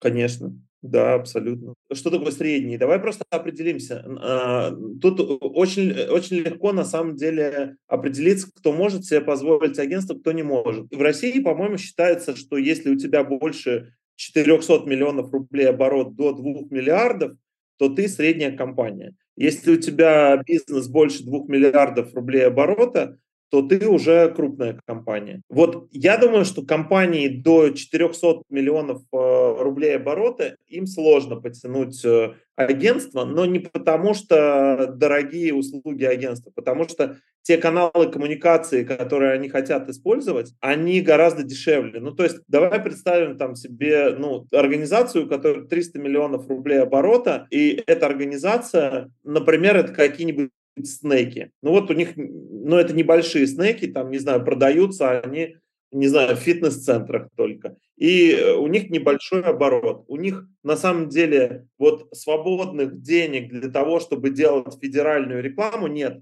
Они не могут себе позволить прийти на телек и за 100 миллионов рублей заказать месячную рекламную кампанию. Поэтому как бы идти в агентство ради рекламного ролика на телевидении никакого смысла нет. Идти в агентство ради того, чтобы сделать рекламный ролик и покрутить его за небольшие деньги э, в OLV, ну не знаю, наверное, есть смысл, но опять же, если бы я был э, владельцем компании до 400 э, миллионов рублей, наверное, я бы все организовывал бы либо in-house, либо с фрилансерами. Поэтому, конечно, услуги агентства креативного любого, даже регионального, для компании с оборотом меньше 400 миллионов это дорого. Бывает такое, что приходят компании с оборотом, например, да, э, ты сказал, там есть 2 миллиарда, ну пускай будет 1 миллиард, приходят, смотрят а, на услуги, смотрят на прайсы такие, да мы, в принципе, и сами можем сделать.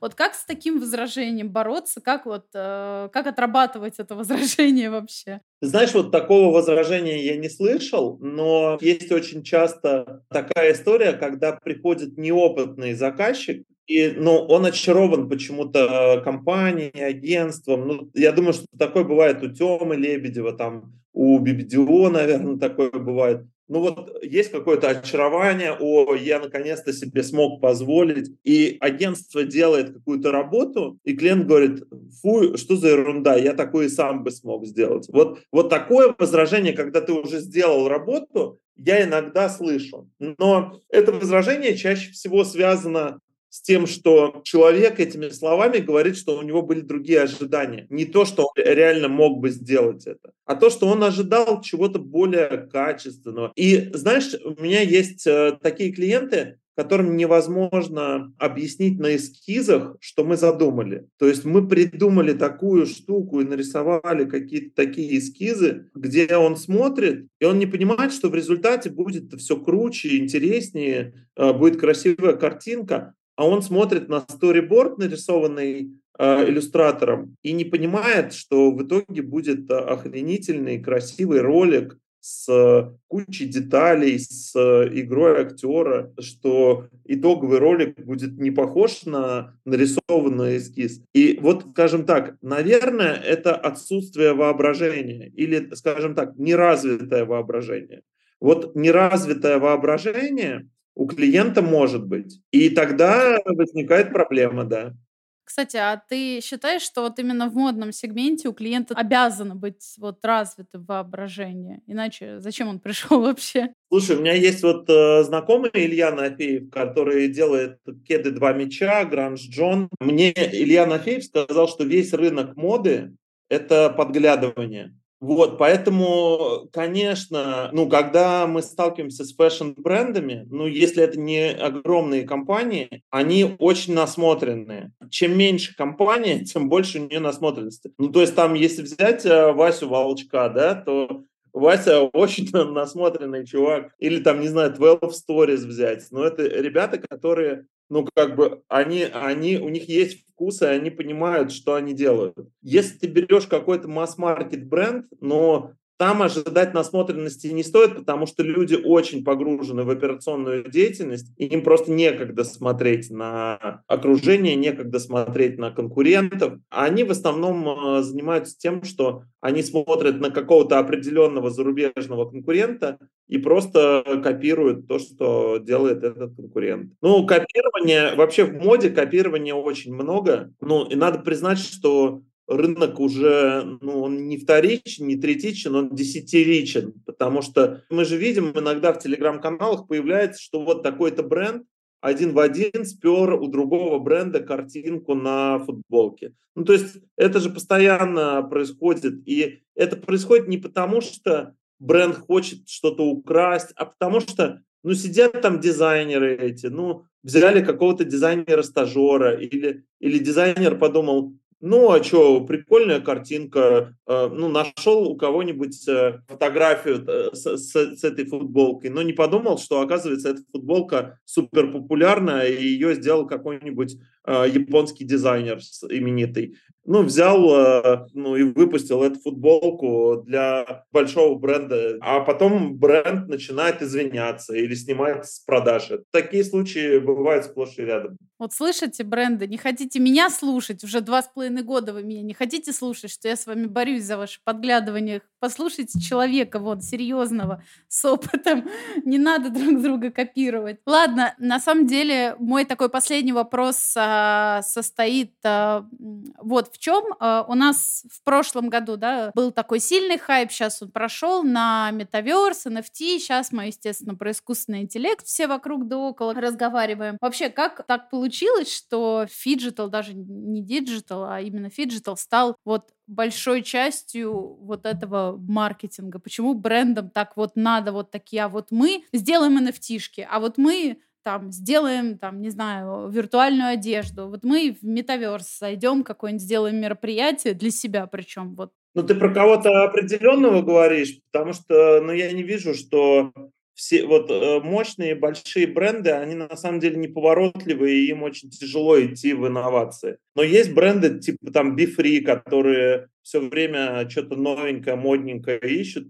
Но, на мой взгляд, э, это просто зависит от стратегии маркетинга. Если ты как бы хочешь похайпожорствовать, то ты настраиваешь свой маркетинг таким образом, что ты залетаешь в разные тренды и пытаешься этим трендам следовать, но быть как бы самому трендсеттером, вот это очень сложно. Ну, то есть быть Nike или Ленингом каким-нибудь китайским, или, не знаю, э, Луи Виттоном, или Баленсиагой. Это очень сложно быть трендсеттером, потому что это постоянные горки, это постоянные поиски новых талантливых людей, это постоянные коллаборации, это очень много инвестиций. На самом деле, вот если смотреть на luxury-сегмент, э, luxury-сегмент потому и luxury, что он инвестирует в трендсеттинг. Мы не говорим о том, что H&M трендсеттеры. H&M, ну, конечно, они делают очень классные, крутые штуки. Мы не говорим, что Uniqlo трендсеттеры. Но у Uniqlo есть своя как бы, стратегия технологичной одежды. Но все равно это масс-маркет одежда. Никогда не будет Uniqlo передовым э, брендом а, которое изобрело новые силуэты. Они не про это. Они как бы про, а, про то, чтобы создавать там базовую одежду, делать иногда какие-то коллаборации для того, чтобы привлекать трафик и, ну, и заниматься тем, что просто в огромных масштабах э, делать fast fashion. Ну и просто надо разделять fast fashion и luxury и понимать, что fast fashion никогда не будет э, трендсеттерами. Я не знаю, в какой момент мы из рекламы с тобой перешли в фэшн. Ну, это у нас все рядом всегда ходит. Ну, по крайней мере, здесь, здесь и сейчас, в этом подкасте, все ходит рядом. Ладно, самый последний мой вопрос, и так уж и быть, я отстану. Куда движется рынок рекламы в России? Только давайте с цензурными словами, пожалуйста, а то мне запикивать все. На самом деле, ну, честно признаться, я не знаю. Ну, то есть э, я каждый, каждый раз со своими конкурентами обсуждаю, какие у них ощущения, и надо понимать, что вообще никто из э, рекламистов не знает, куда движется рынок, и все с удивлением обнаруживают, что э, вот, казалось бы, сейчас будет кризис, а кризиса нет. А вот, казалось, будет подъем, и наступает какой-то кризис. Ну, э, я могу сказать так, что рынок рекламы напрямую зависит от экономики и потребительской способности населения. Если люди чувствуют, что наступает какой-то экономический кризис, они начинают на всем экономить. Если люди начинают на всем экономить, если происходит какой-то экономический спад, хоть что угодно, там, не знаю, доллар поднялся на 20 рублей, это сразу маркер для любого маркетолога отключить всю рекламу, отключить любую, любое продвижение, отключить любую рекламу, не инвестировать деньги, потому что тебе нужно зафиксировать как бы какие-то убытки, понять, э, э, как упал спрос и прекратить заниматься маркетингом. Как только экономика показывает какие-то фортили, политика нам выдает э, неожиданные новости, потребительский рынок сильно падает, и это сказывается на всем рынке. Это сказывается на, все, на всем рынке рекламы. Поэтому пока существует конкуренция, пока существует потребительский спрос, реклама живет. Реклама очень, э, кстати, ну, это, наверное, э, вот один из первых рынков, который сразу чувствуется что со стороной что-то не так. Ну, то есть буквально на следующий день, после того, как что-то происходит в стране, звонят в рекламное агентство и снимают бюджеты. Ну, то есть можно прям почувствовать, что какая-то экономическая жопа э, сразу же после того, как что-то произошло. Вот сейчас я могу сказать, вот, э, что сейчас у нас происходит какой-то э, чуть ли не пир среди чумы, потому что э, заказов очень много, э, рекламы очень много, э, сезонность нарушена какая-либо, брендинга заказывают гигантское количество, э, рекламы много, но есть проблема, например, с видеорекламой. Ну, то есть вот я вижу, что есть большой спад э, в ТВ-рекламе, я имею в виду в количестве роликов, которые заказывали раньше и которые заказывают сейчас. То есть вообще диджитал реклама, SMM, э, эм эм, все существует, брендинга очень много, дизайна очень много заказывают, много in-house агентств новых появляется у компаний. Ну, то есть вот сейчас как будто бы мы э, прекрасное время существуем для рекламы, когда очень много денег на рынке, очень много заказов. Но это прямо сейчас. Почему это так? Какие причины? Может быть, через два месяца все будет совсем наоборот. Это как э, перед смертью не надышишься. Как будто похоже на это. Ну, я еще хочу сказать такой момент, что вообще рекламная индустрия, если мы говорим про креативную э, рекламу, если мы не говорим про закупку, рекламная индустрия, она, э, она интернациональная. Ну, то есть реклама не может развиваться в стране, которая закрыта. Ну, то есть э, если Россия будет закрываться от международного рынка, то это значит, что начнет падать конкуренция, это значит, что не нужно будет такое количество рекламы, и рекламодателей будет меньше, и рекламистов будет меньше. И надо понимать, что все творческие люди, которые работают в рекламе, очень много талантливых, прям очень крутых ребят уехало. И да, они освободили, наверное, свои места для новых талантов, но сейчас на рынке с точки зрения кадров есть дефицит профессионалов. Нет дефицита молодых, ярких, талантливых людей, которые только начинают, но есть дефицит э, профессионалов, которые уехали за рубеж. Эх, Ну и на такой неоднозначной ноте, я думаю, мы будем завершать. Спасибо большое, Виталий, правда, за ответы. Очень было хорошо. Да, тебе спасибо. Так, ну что, мы продолжаем бороздить э, просторы нестандартных маркетинговых подходов. Вот, очень важный выпуск для меня, по крайней мере, очень любимый. И еще один гость у нас сегодня – это Ксения Логинова. Это руководитель отдела маркетинга и стратегии брендингового агентства «Энди». Ксюш, добрый вечер. Всем добрый вечер. Вот, очень люблю говорить, какое именно сейчас время суток, чтобы наши слушатели понимали, что после работы я прихожу и делаю для них контент. Вот, как бы не, не просто так, все для вас, любой каприз. Все, я нашутилась, я хочу заранее сказать, что я, да, я вот тот, кто будет сейчас шутом выступать и шутить и хихоньки-хахоньки. Так что э, давай э, приступим. В каких ситуациях бренд приходит к тому, что вот нам нужно что-то нестандартное? На самом деле тут э, нет какого-то готового решения, когда бренды к этому приходят. А, каждый бренд приходит к этому по-разному. Кто-то использует нестандартный маркетинговый подход на старте запуска проекта, а, потому что нужно в короткие сроки получить какие-то быстрые охваты, узнаваемость, и это, в принципе, хороший инструмент, для того, чтобы заявить рынку о себе. Кто-то приходит к этим инструментам в ситуации, когда все каналы работают, а, диджитал настроен, офлайн а, реклама настроена, и вдруг они понимают, что они достигли какого-то предела условно в этих каналах, они с них уже не могут ничего выжать, хотя пробуют там разные техники, тестируют, но вот не получается у них там больше зарабатывать, больше привлекать к себе, и тогда тоже можно использовать нестандартные маркетинговые инструменты. Вообще, это как любой инструмент, да, его основная задача в том, чтобы а, привлечь внимание к себе, и дальше там у всех все разнится. Для кого-то важно продаж построить, для кого-то донести какое-то определенное сообщение, для кого-то важно, не знаю, там, с помощью этого инструмента поменять образ, поэтому, как и любой другой инструмент, а, это становится в линейку того, что ты можешь использовать, в какой период, Тут уже каждая команда решает э, самостоятельно. Но чаще всего а, к нестандартным каким-то механикам обращаются действительно, когда в целом все уже работает, а, там диджитал каналы, таргет, работа с блогерами а, и прочие какие-то инструменты дают свой результат, но хочется больше, потому что всегда же хочется больше.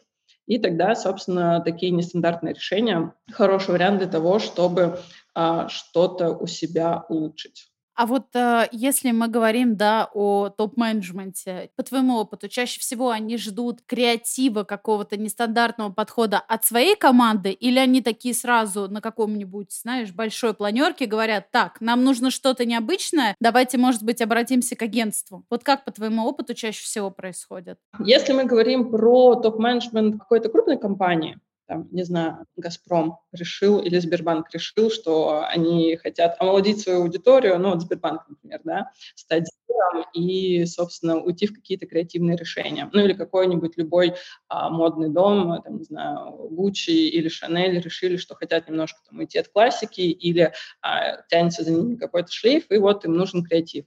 Если это крупные компании, то, как правило, в них а, сформирован штат маркетологов, бренд-менеджеров, которым они ставят задачу. И уже команда компании сама понимает, есть ли у нее необходимые ресурсы для того, чтобы самостоятельно осуществить а, решение этой задачи. Если они чувствуют в себе силы, ну, собственно, они пытаются своими какими-то силами. Но чаще всего, м, так как они варятся внутри брендов, а, у них уже замыли немножко глаз. Им хочется свежих идей, и вот они уже там не топ-менеджеры, а они, команда бренда, обращаются в агентство для того, чтобы агентство агентство помогло им разработать какое-то нестандартное решение. Если это небольшая какая-то компания или, например, стартап, который только выходит на рынок, и, как правило, там топ-менеджмент очень близок к, скажем так, тактическим всяким действиям, да, и операционке, то при том, что может быть какая-то команда в бренде, но чаще всего все и все делают сразу и сами, поэтому э, уже топ-менеджер обращается в брендинговое агентство или рекламное агентство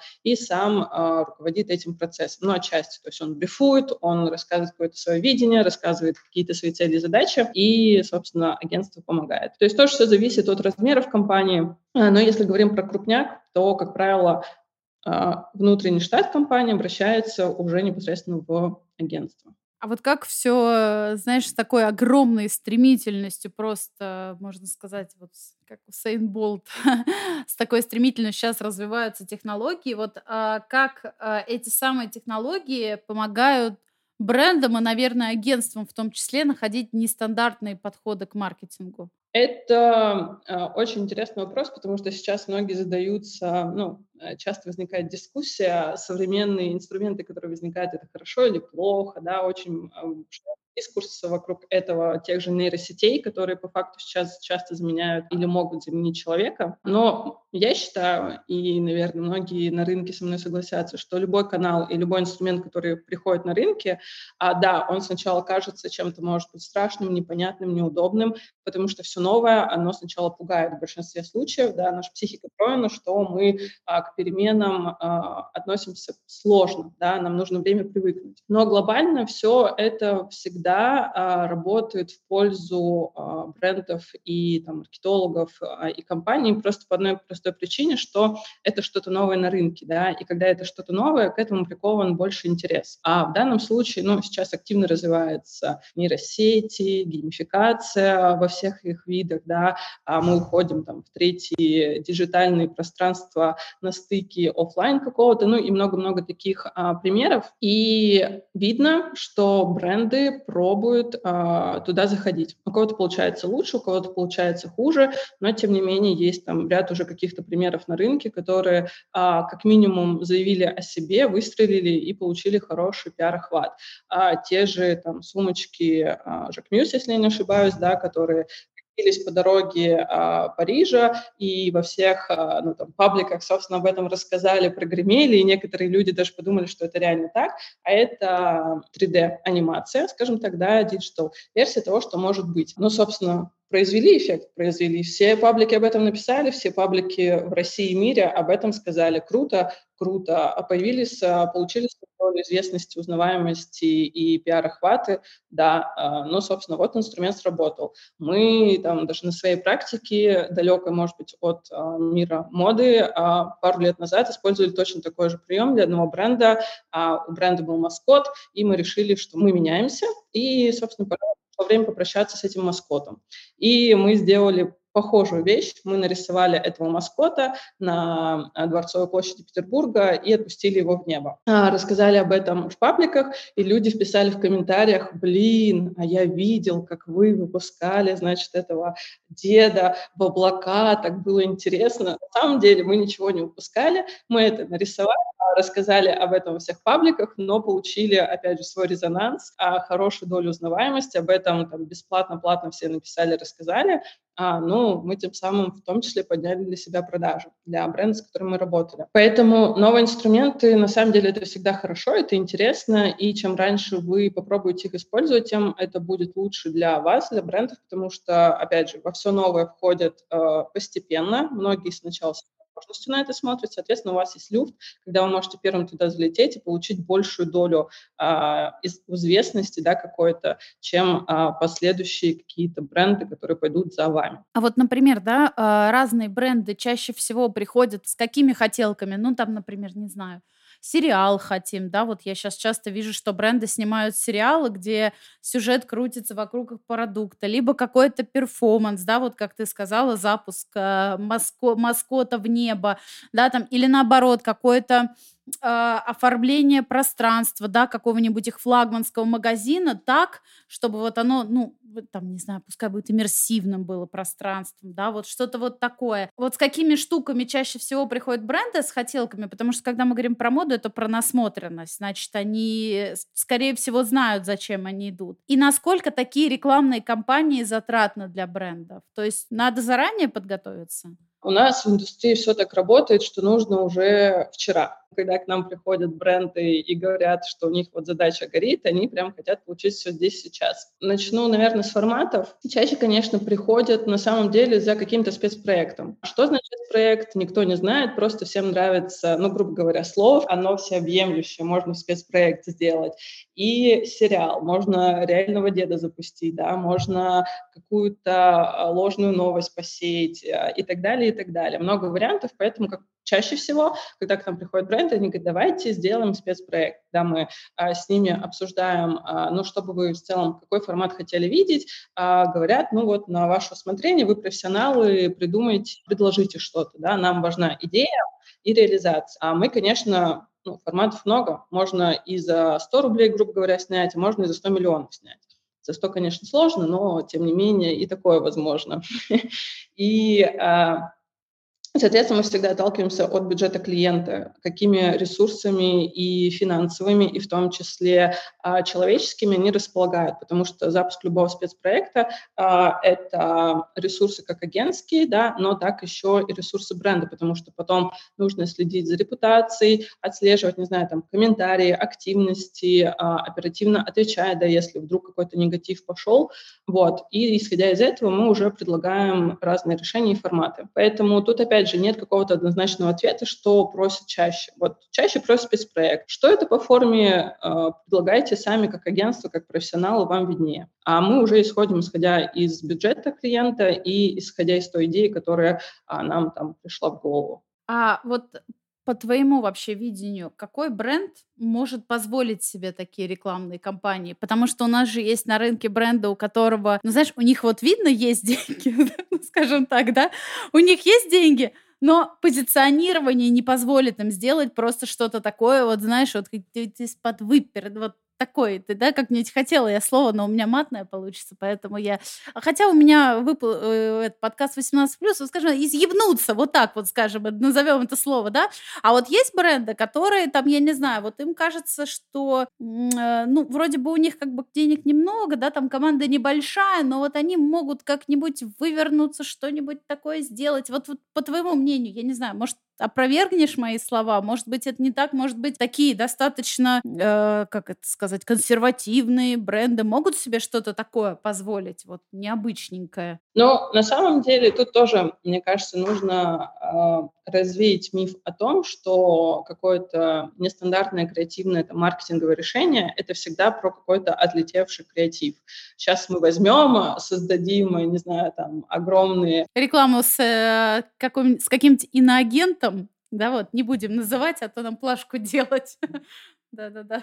Да, либо мы сейчас э, устроим какой-нибудь перформанс, а, там, и, собственно, вот это вот и есть креатив, и, значит, все начнут у нас говорить. Нет, на самом деле креатив — это что? Это очень простая вещь. Это а, нестандартное решение задачи. Задачи могут быть разные в зависимости от бренда, с которым мы работаем. И консервативные бренды тоже могут а, делать какие-то смелые решения, просто их смелость имеет определенную градацию. Да? Если мы говорим, там, не знаю, про кроксы и там привлечение Томми Кэша в свою коллаборацию, когда он сидит на показе а, уж, извините, забыла, на каком показе он недавно тут сидел, в желтом Луи по-моему, да-да-да, а, по-моему, Луи да.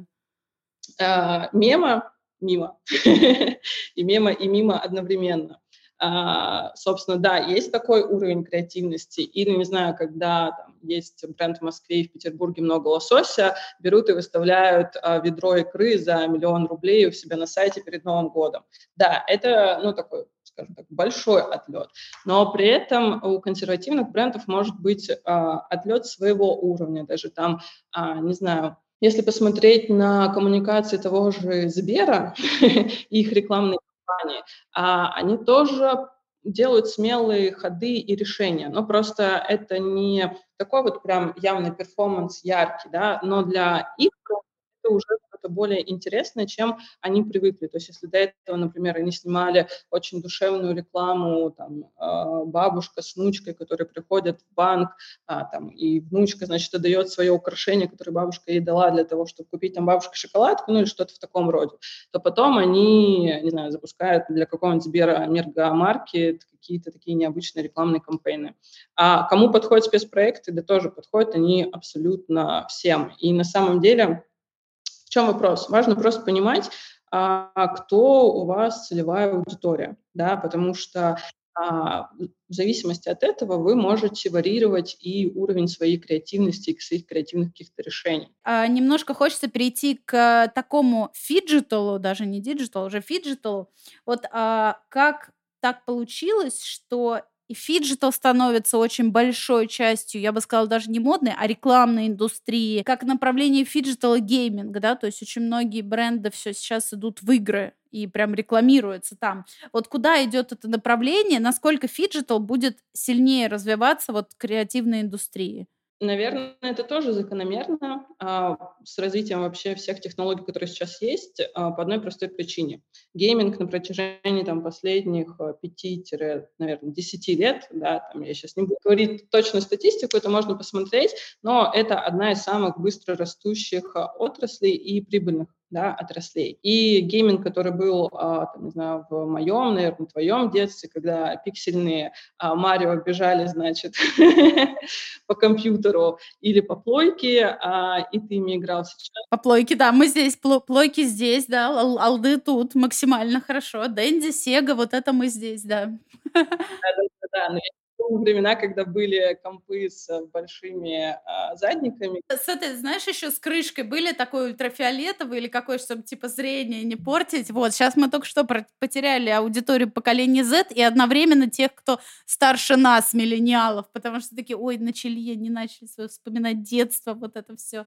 Собственно, да, гейминг, который был в моем детстве, гейминг, который есть сейчас, это абсолютно две разные реальности. То есть сейчас, погружаясь в гейм-индустрию, ты погружаешься реально в альтернативную какую-то реальность. Там можно жить. Ну и, собственно, из-за этого и появились метавселенные. А, люди стали понимать, что да, в свое время там люди зависали, не знаю, в Need for Speed, я зависала в Sims и могла летом играть там бесконечно неделю, не выходя мы, оттуда. Мы, все мы, да. Да, то сейчас делают то же самое, только в больших метавселенческих пространствах, э, где просто уже своя культура, свой код общения и так далее. И это большой пласт а, мировой индустрии. Да? Это бизнес, на самом деле, который очень прибыльный. И а, там сидит большой пласт аудитории разный. Да? Это могут быть как а, заядлые гики такие, гейм-гики, так и просто любители, которые а, избавляются так от стресса разного уровня, разного заработка и возможностей. И бренды понимают, что это же хороший рекламный, такая хорошая рекламная площадка, на которую можно прийти, потому что люди зависают там большое количество времени, так же, как э, смотря сериалы. Ну, в сериалах мы уже привыкли, что в какой-то момент у нас вылазит реклама, не знаю, там, букмекерской компании а, или а, какого-нибудь ритейла, и мы такие, да, окей, мы сейчас подождем и продолжим смотреть дальше. Да, только там это все встраивается нативно ты строишь какой-нибудь свой мегаполис, а, и у тебя, значит, по соседству мегаполис Nike, или ты можешь купить а, и построить магазин а, еще какого-то бренда. Поэтому крупные бренды, когда это только все началось, начали потихоньку туда входить и строить свои метавселенные или выкупать там территории, да, на которых они будут строить свои какие-то объекты. Просто потому что это площадка для рекламы, с которой человек взаимодействует. Но мы все уходим в виртуальные миры и пространства, да, и вот сейчас недавно буквально вышел вышел новый сезон «Черного зеркала», а по мне так это сериал, который, наверное, в какой-то степени предсказывает наше будущее. Смотреть его, конечно, страшно, но интересно. И там же тоже очень много об этом говорится. И там очки а, виртуальной реальности, которые создаются,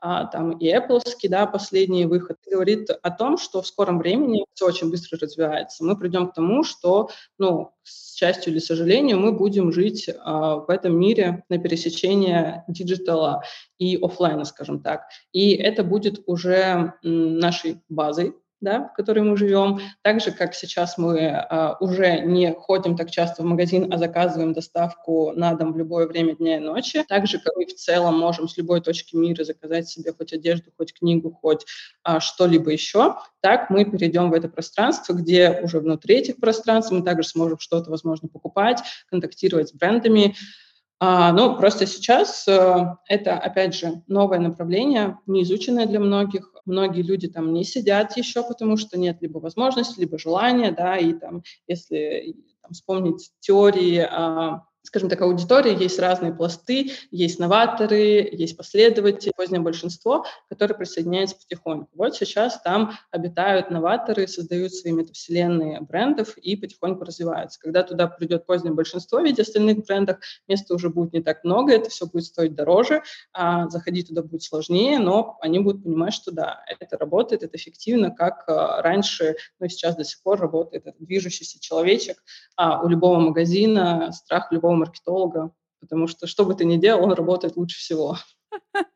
Это как мы, знаешь, на самом деле с моим очень хорошим знакомым, у него телеграм-канал Digital Шкаф, он как раз про метавселенные, про все это рассказывает, Леша Кучмара а, обсуждаем. Я говорю, вот, Леш, но ведь, наверное, сейчас метавселенные это больше LinkedIn, чем Инстаграм. То есть пока что все специалисты, все бренды такие друг перед другом мускулами играют. То есть это пока что еще вот ну, не на всех, да, несмотря на то, что очень многие говорят, что ой, метавселенная, все, хайп отбыл, уже никому там не интересно и так далее. Вот, так что на самом деле просто сейчас называется коррекция. Вот, но, по крайней мере, вот я человек, который работает в финансах, да, могу вам сказать, что это называется коррекция. Хайп сошел, начался вот Сейчас все сгладится и будет нормально. На самом деле мой последний вопрос достаточно грустный. Я его зову, я его а, задаю всем представителям агентств, и все представители агентств сразу начинают грустнеть.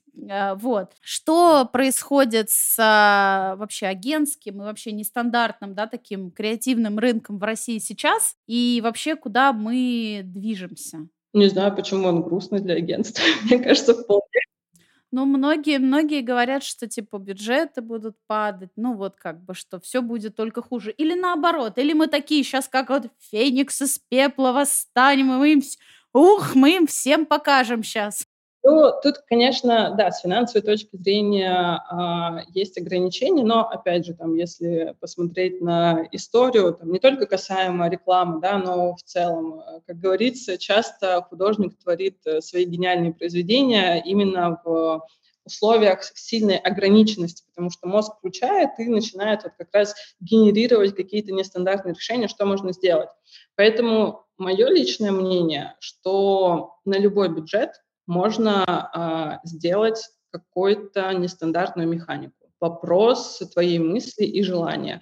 А, это касается и всего, да, можно, опять же, снять ролик на, там, не знаю, десятки миллионов, можно попробовать снять 500 в нашей практике такое было, когда к нам обращались стартапы, и как бы не имея больших бюджетов, мы как-то вылазили и что-то снимали. Тем более сейчас, когда инструментарий расширяется, и ты глобально можешь там и песни записать на iPhone, и видеоролик снять на iPhone, и он будет норм по качеству для того, чтобы распространять его в диджитале, там не на федеральных каналах, понятно, но для того, чтобы распространять в соцсетях и диджитале, где тебя увидят, а, этого будет достаточно.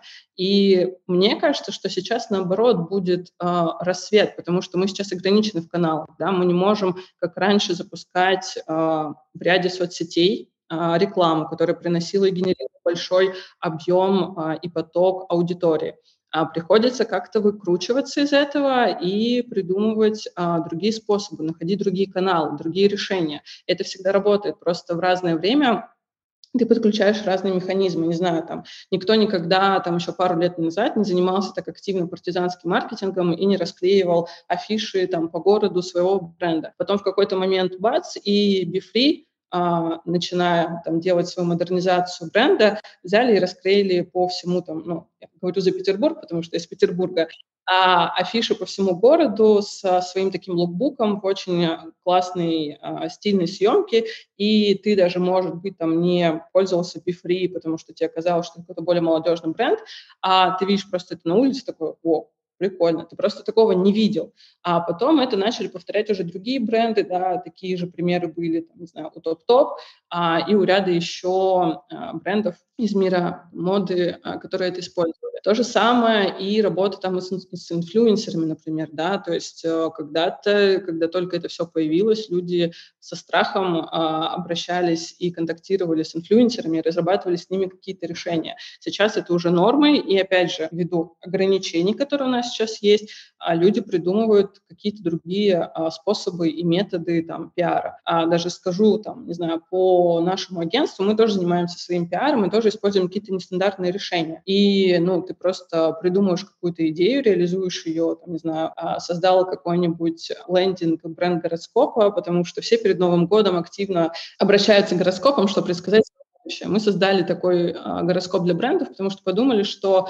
ну, для людей все делают, и каждый может почитать, но чем бренды хуже. Бренды тоже как люди, им важно понимать, что их ждет в будущем. И создали, собственно, лендинг с предсказаниями для каждого гороскопа для бренда, и просто начали это распространять, во-первых, по, ну, понятно, стандартно по телеграм-каналам, а во-вторых, при общении с нашими клиентами мы им просто отправляли это вместе, там, условно, с коммерческим предложением, просто сказать, ну, небольшой подарочек. Или, например, перед Новым годом мы решили сделать подарки нашим клиентам, а каждый год для нас это челлендж.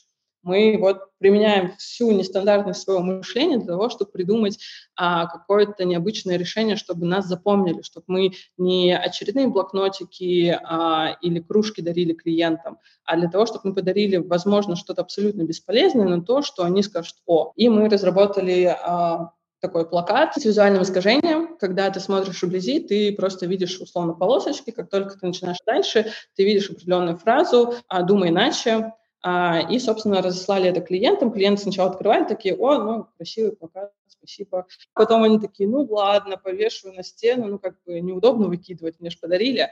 А, ну, и, соответственно, к ним заходил кто-нибудь в кабинет и такие, о, прикольная надпись. И э, люди такие, какая надпись? Отходили, читали и видели тоже, а, собственно, эту надпись. Такая, блин, прикольно. А, рассказывали, ну, нам потом, рассказывали с каким-то своим знакомым, а это по сарафанному радио начинает расходиться.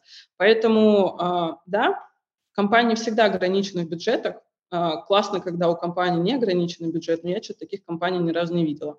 А, поэтому ограничения бывают разного уровня, но, как мне кажется, мы наоборот сейчас, опять же, из-за этих сильных ограничений, которые есть, а, нам придется менять немножко свой подход маркетинговый, пиар-мышление и выдумывать новые механизмы которые мы можем помогать продвигать бренды и доносить какие-то свои сообщения, которые важно сказать людям.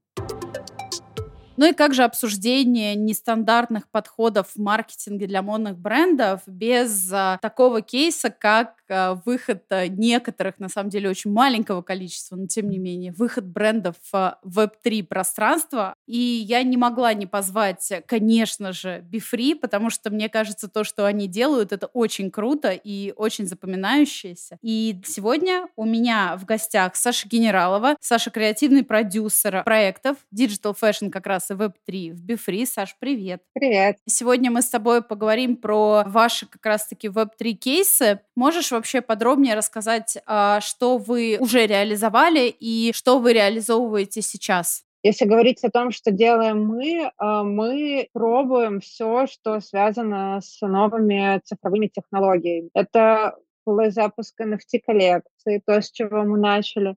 Это и цифровая мода, образы, которые можно примерить а, в дополненной реальности.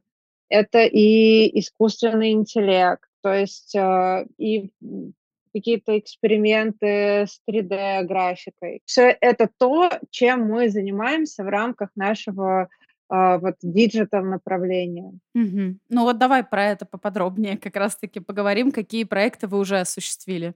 Еще хочу сказать, что у нас, в принципе, есть э, такое направление Co-Create. Это направление про э, сотрудничество, про совместные проекты с художниками, инфлюенсерами. и в том числе с креаторами вот э, в цифровой сфере. И мы как бы вот эта вот наша цифровая история, это часть такой зонтичной, более большой истории про совместное, совместное творчество, создание нового с а, близкими нам креаторами. Теперь э, перейду к конкретно тому, что мы сделали на digital поле. Все началось с NFT-коллекции Befree X NFT. Ее э, придумали э, запустить еще до обвала рынка крипты, который случился а, весной 2022 а, года. Вот, но коллекцию решили все-таки доделать. А, изначально планировалось, что ее будут продавать,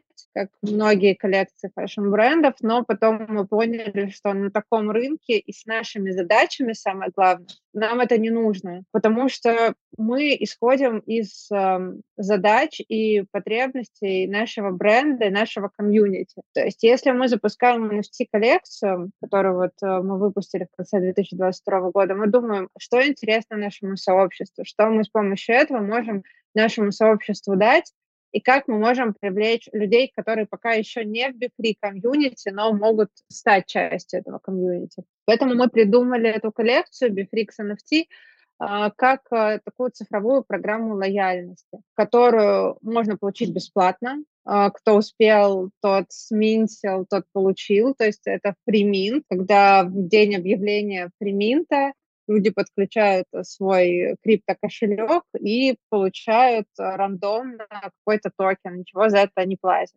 У нашей коллекции Bifrix NFT, а, всего их, этих токенов, NFT-шек, тысяча штук, и они разделены на три грейда самый крутой, самый редкий Epic NFT, он дает э, самое большое количество бонусов. Это и скидка 15% на все коллекции Befree на нашем сайте, это скидка 35% на коллекции Co-Create, которые созданы вместе с художниками, инфлюенсерами, и вечный бокс с одеждой от Befree. То есть каждый год будем высылать э, токен-холдеру коробку с э, базовым набором одежды повседневной, casual, джинсы, футболка, худи, носки. Также какие-то специальные бонусы, если что-то появляется, мы что-то хотим отдельно ему подарить, вот мы дарим. Вторая градация этих токенов – это токены Rare. Их 100 э, штук.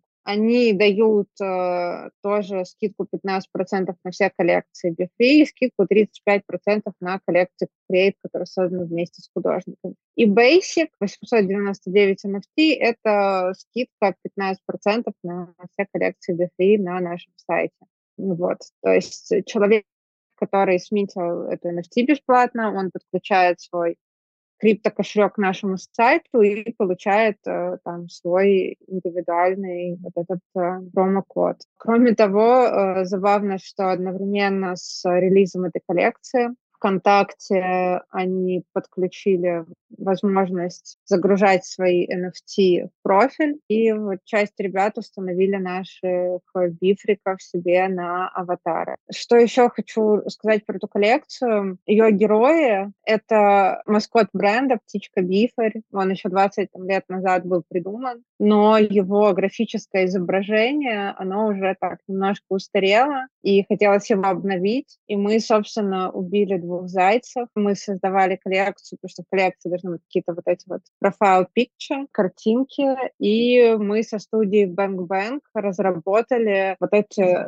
нового нашего бифря, который в 3D, который классно одет, то есть там тысяча вот этих бифриков, у которых разные прически, разная одежда, они все разные, и мы используем их а, каком-то нашем мерче, в наружке и так далее. Если говорить про запуск, то, конечно, мы вообще волновались сначала, что их никто не сменит. Ну, то есть, как бы у нас не было какого-то бюджета на рекламу этой коллекции, вообще мы не понимали, как это все будет работать. Но информация о том, что что-то бесплатное, достаточно быстро разлетелась по всяким чатам в Телеграме про NFT, про фриминты и так далее и все это, короче, ушло там за 20 минут. Были ребята, которые себе там по 10 штук наминтили, В общем, для нас это был такой эксперимент, и в техническом плане тоже. Но, в общем, все получилось. А, какие-то люди о нас узнали. Мы узнали про вот это комьюнити, которое связано с NFT, с а, криптой.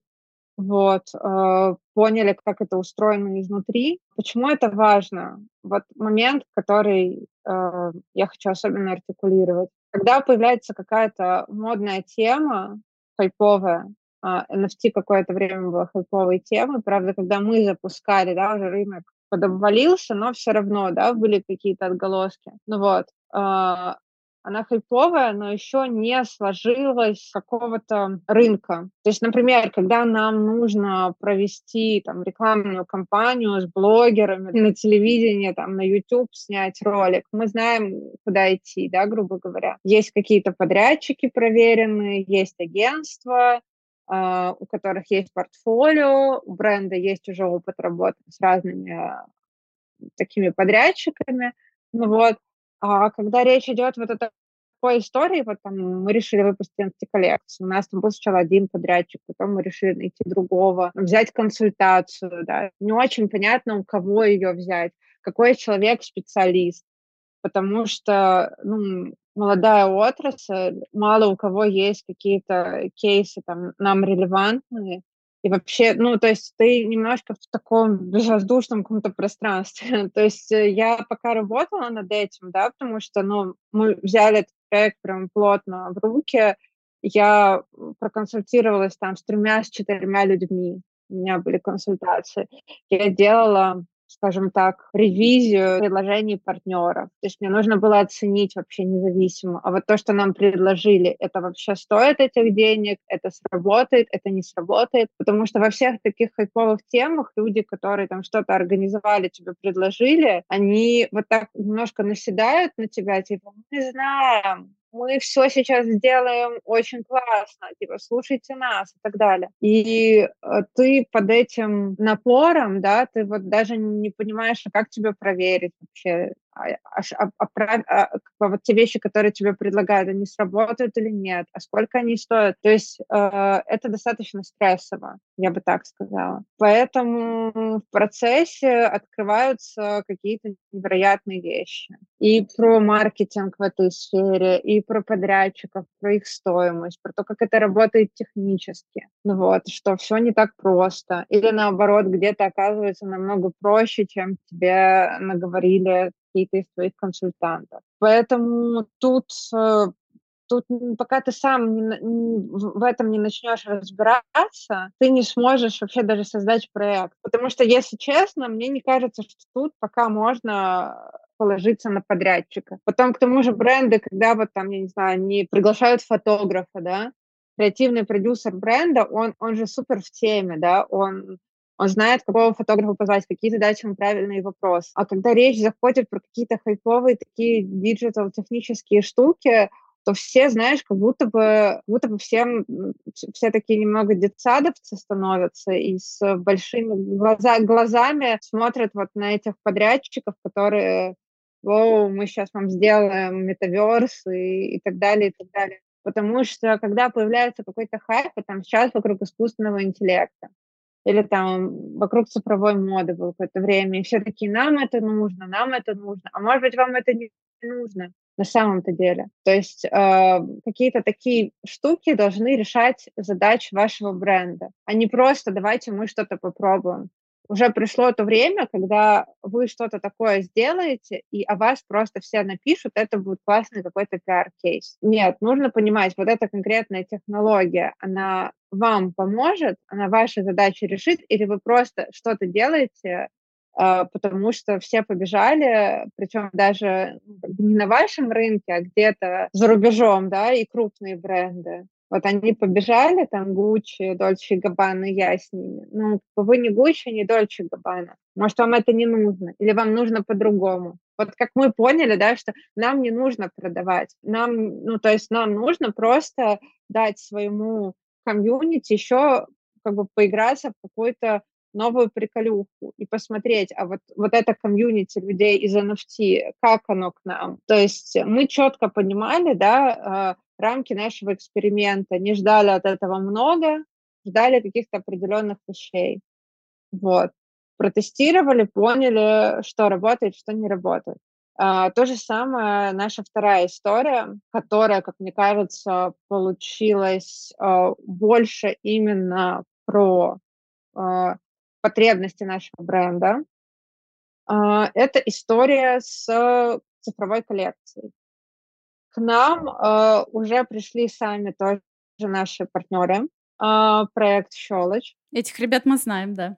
Которые увидели наш вектор в этом направлении и предложили нам сделать проект «Конкурс для цифровых дизайнеров». Они уже проводили такой конкурс для другого российского бренда, и не только для брендов, то есть у них была какая-то экспертиза. Нам показалось, что их предложение выгодное, не очень большую сумму мы им заплатили. И, в общем, конкурс э, для цифровых дизайнеров от нашего бренда. То есть как это работает. Ребята, которым интересна цифровая мода, интересен наш бренд, или, во всяком случае, они про него что-то знали, прочитали и так далее, они приходят, мы их отбираем по портфолио, и затем вот эти отобранные ребята, как на фабрике звезд, там несколько месяцев с нами в плотном взаимодействии готовят образ, который мэчится с нашим вообще вайбом, духом и так далее. А, как на фабрике звезд есть менторы. Мне нравится эта метафора. Есть менторы. Это менторы, которых представляет Щелочь, то есть специалисты там, по 3D-моделированию, специалисты по цифровой моде, специалисты по AR-технологиям а, дополненной реальности, потому что эти 3D-штуки потом надо в дополненную реальность перевести, и менторы с нашей стороны. Это руководитель, у нас был руководитель отдела женского денима в Бифри, которая оценивала и давала рекомендации вообще по конструкции, по а, стилю, по уместности, ну, то есть как профессиональный дизайнер, руководитель направления, ну, вот физической моды. А наш э, креативный директор направления Co-Create и руководитель пиар э, Лима, и я. То есть мы каждую там неделю или раз в две недели собирались на такой большой зум-кол со всеми менторами, со всеми участниками и разбирали их какие-то промежуточные результаты. То есть у нас были промежуточные вот эти вот этапы. И это был такой, с одной стороны, очень вдохновляющий опыт, с другой стороны, мучительный, потому что, ну, представляешь, э, что пятница, вечер, все после работы, и три, там, четыре часа мы разбираем образы. То есть, да, такой пятничный концерт. Вот. Э, естественно, естественно, да, э, есть чат курса, где вообще 24 на 7 ведется обсуждение, все друг с другом знакомятся, все друг с другом помогают. Такой курс вот насыщенный э, то есть все между собой общаются. И в финале мы выбрали четыре образа, которые вот нам показались самыми удачными а, именно по тому, как они э, замечились с нашим вообще представлением о моде, с нашим стилем, с нашим, как это говорят, ДНК. Хотя мне не нравится это выражение. Ну вот. Э, изначально что мы хотели? Выбрать этих победителей. Есть небольшой какой-то денежный приз, который они получают и их образы оцифровываются в дополненную реальность, и любой желающий может в Снапчате как маску наложить, примерить. Собственно, мы думали, что на этом все закончится, наш эксперимент, но... Но не тут-то было. Но не тут-то было, да. Оказалось, э, что Маша, которая вот руководитель как раз э, направления женского денима, отдел продукта, а, ей очень понравилось то, что она увидела во время конкурса. То есть понятно, что сначала был какой-то скепсис, э, то есть человек занимается, в общем, делом, да, руководит большим отделом, деним — это наше приоритетное направление, это цифровой дизайн, что это, зачем. Но то, что показали ребята, там было 50 человек, где-то 35 дошли до финала, они показали очень крутые результаты, классные видео, классные образы. И Маша сказала, давайте делать коллекцию. То есть мы выбрали трех э, девушек-дизайнеров, чьи образы, как нам показалось, можно воплотить в физической одежде, и это будет хорошо выглядеть. Вот. И такая коллекция в процессе в следующем году она выйдет где-то летом, не знаю, пока точных дат не могу назвать, но это стоит в плане, и получается, что то, что мы создали исключительно да, для цифрового мира, появится в реальном мире. И коллекцию вот эту можно будет э, примерить на себя, что, конечно, очень вдохновило и э, девочек цифровых дизайнеров, потому что э, это возможность да, руками большого бренда, специалистов увидеть